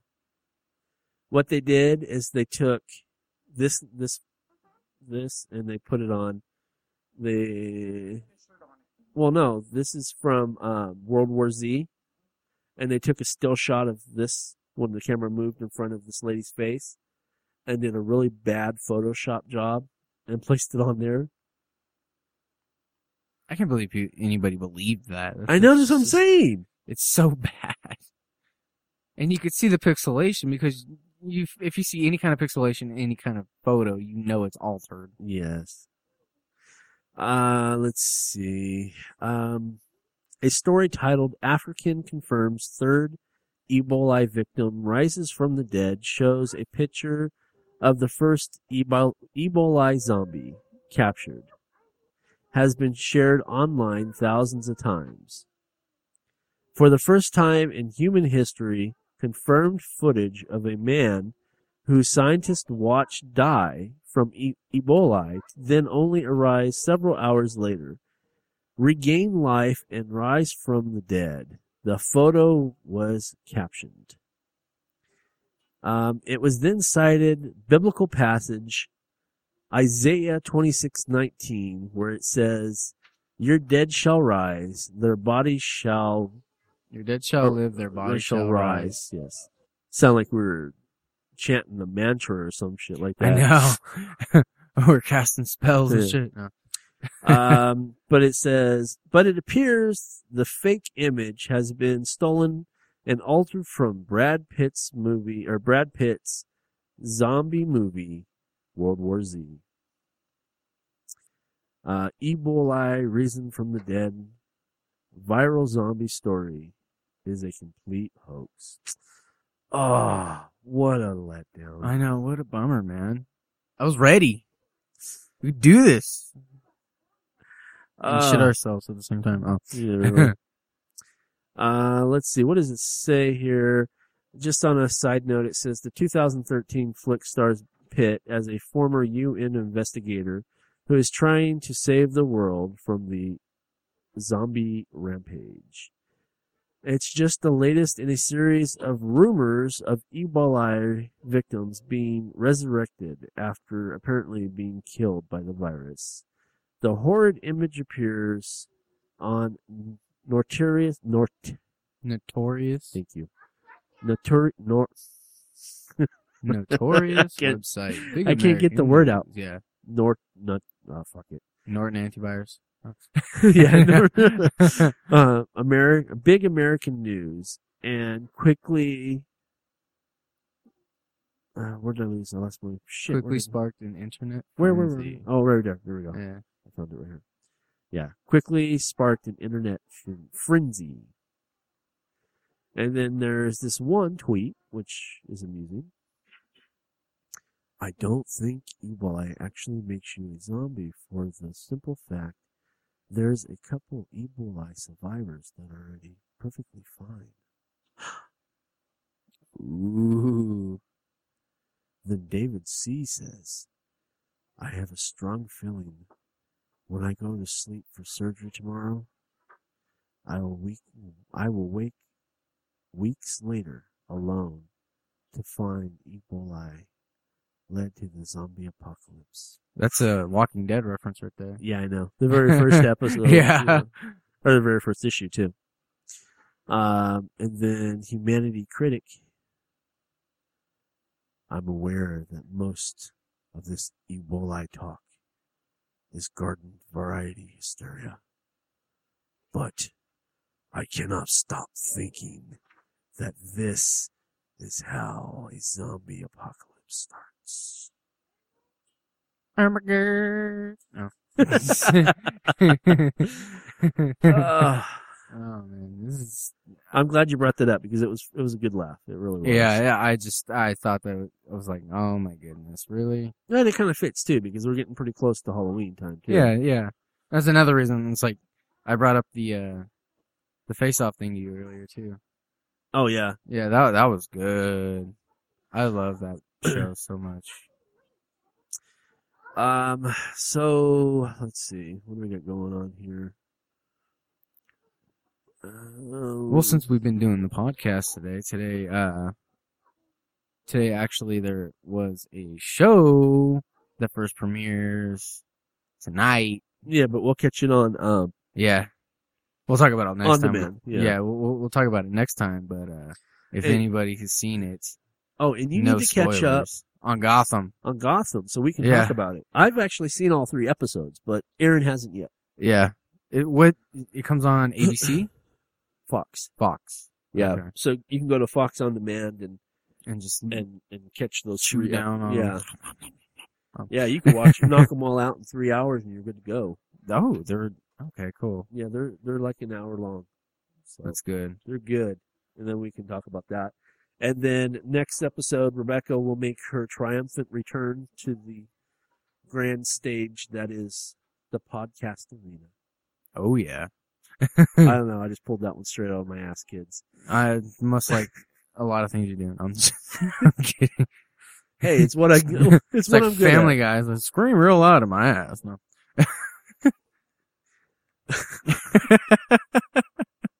Uh, Oh fuck. Okay. Um. Let's see. Where are we at here? Okay. I think I'll save these for next time. okay. Um. I, I actually have some topics. Yeah, save to it. cover. Yeah. See. So. All right, kids. I think that'll be enough for this week. Uh, come back next week, and like I said, all three of us will be here, and uh, I'll see if I can find some animal sex news to cover. Yeah. We have been so late on animal sex news. I think I brought that up. Uh, was it? I don't know if it was last episode, or if it was this episode. How how I was talking about news being popular and stuff like that, and apparently one of the things that we cover a Oh, lot. this is this one. Okay, it, it- apparently one of the things that we cover a lot is animal sex, and for whatever reason, that's the most popular. Yeah, we get the most downloads. Um, in fact, I want to see like a dog raping a human for once, like kind of like animalistic retaliation on humanity. vengeance. I know. Vengeance is mine.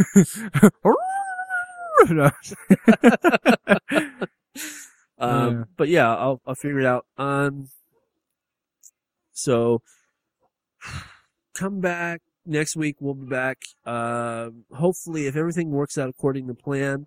Last week we had uh, an intermittent guest. You know, we had a midweek special. This week we'll have one more midweek special. That should catch us up for the weeks that we've missed. And then next Monday we should be back on target. Absolutely.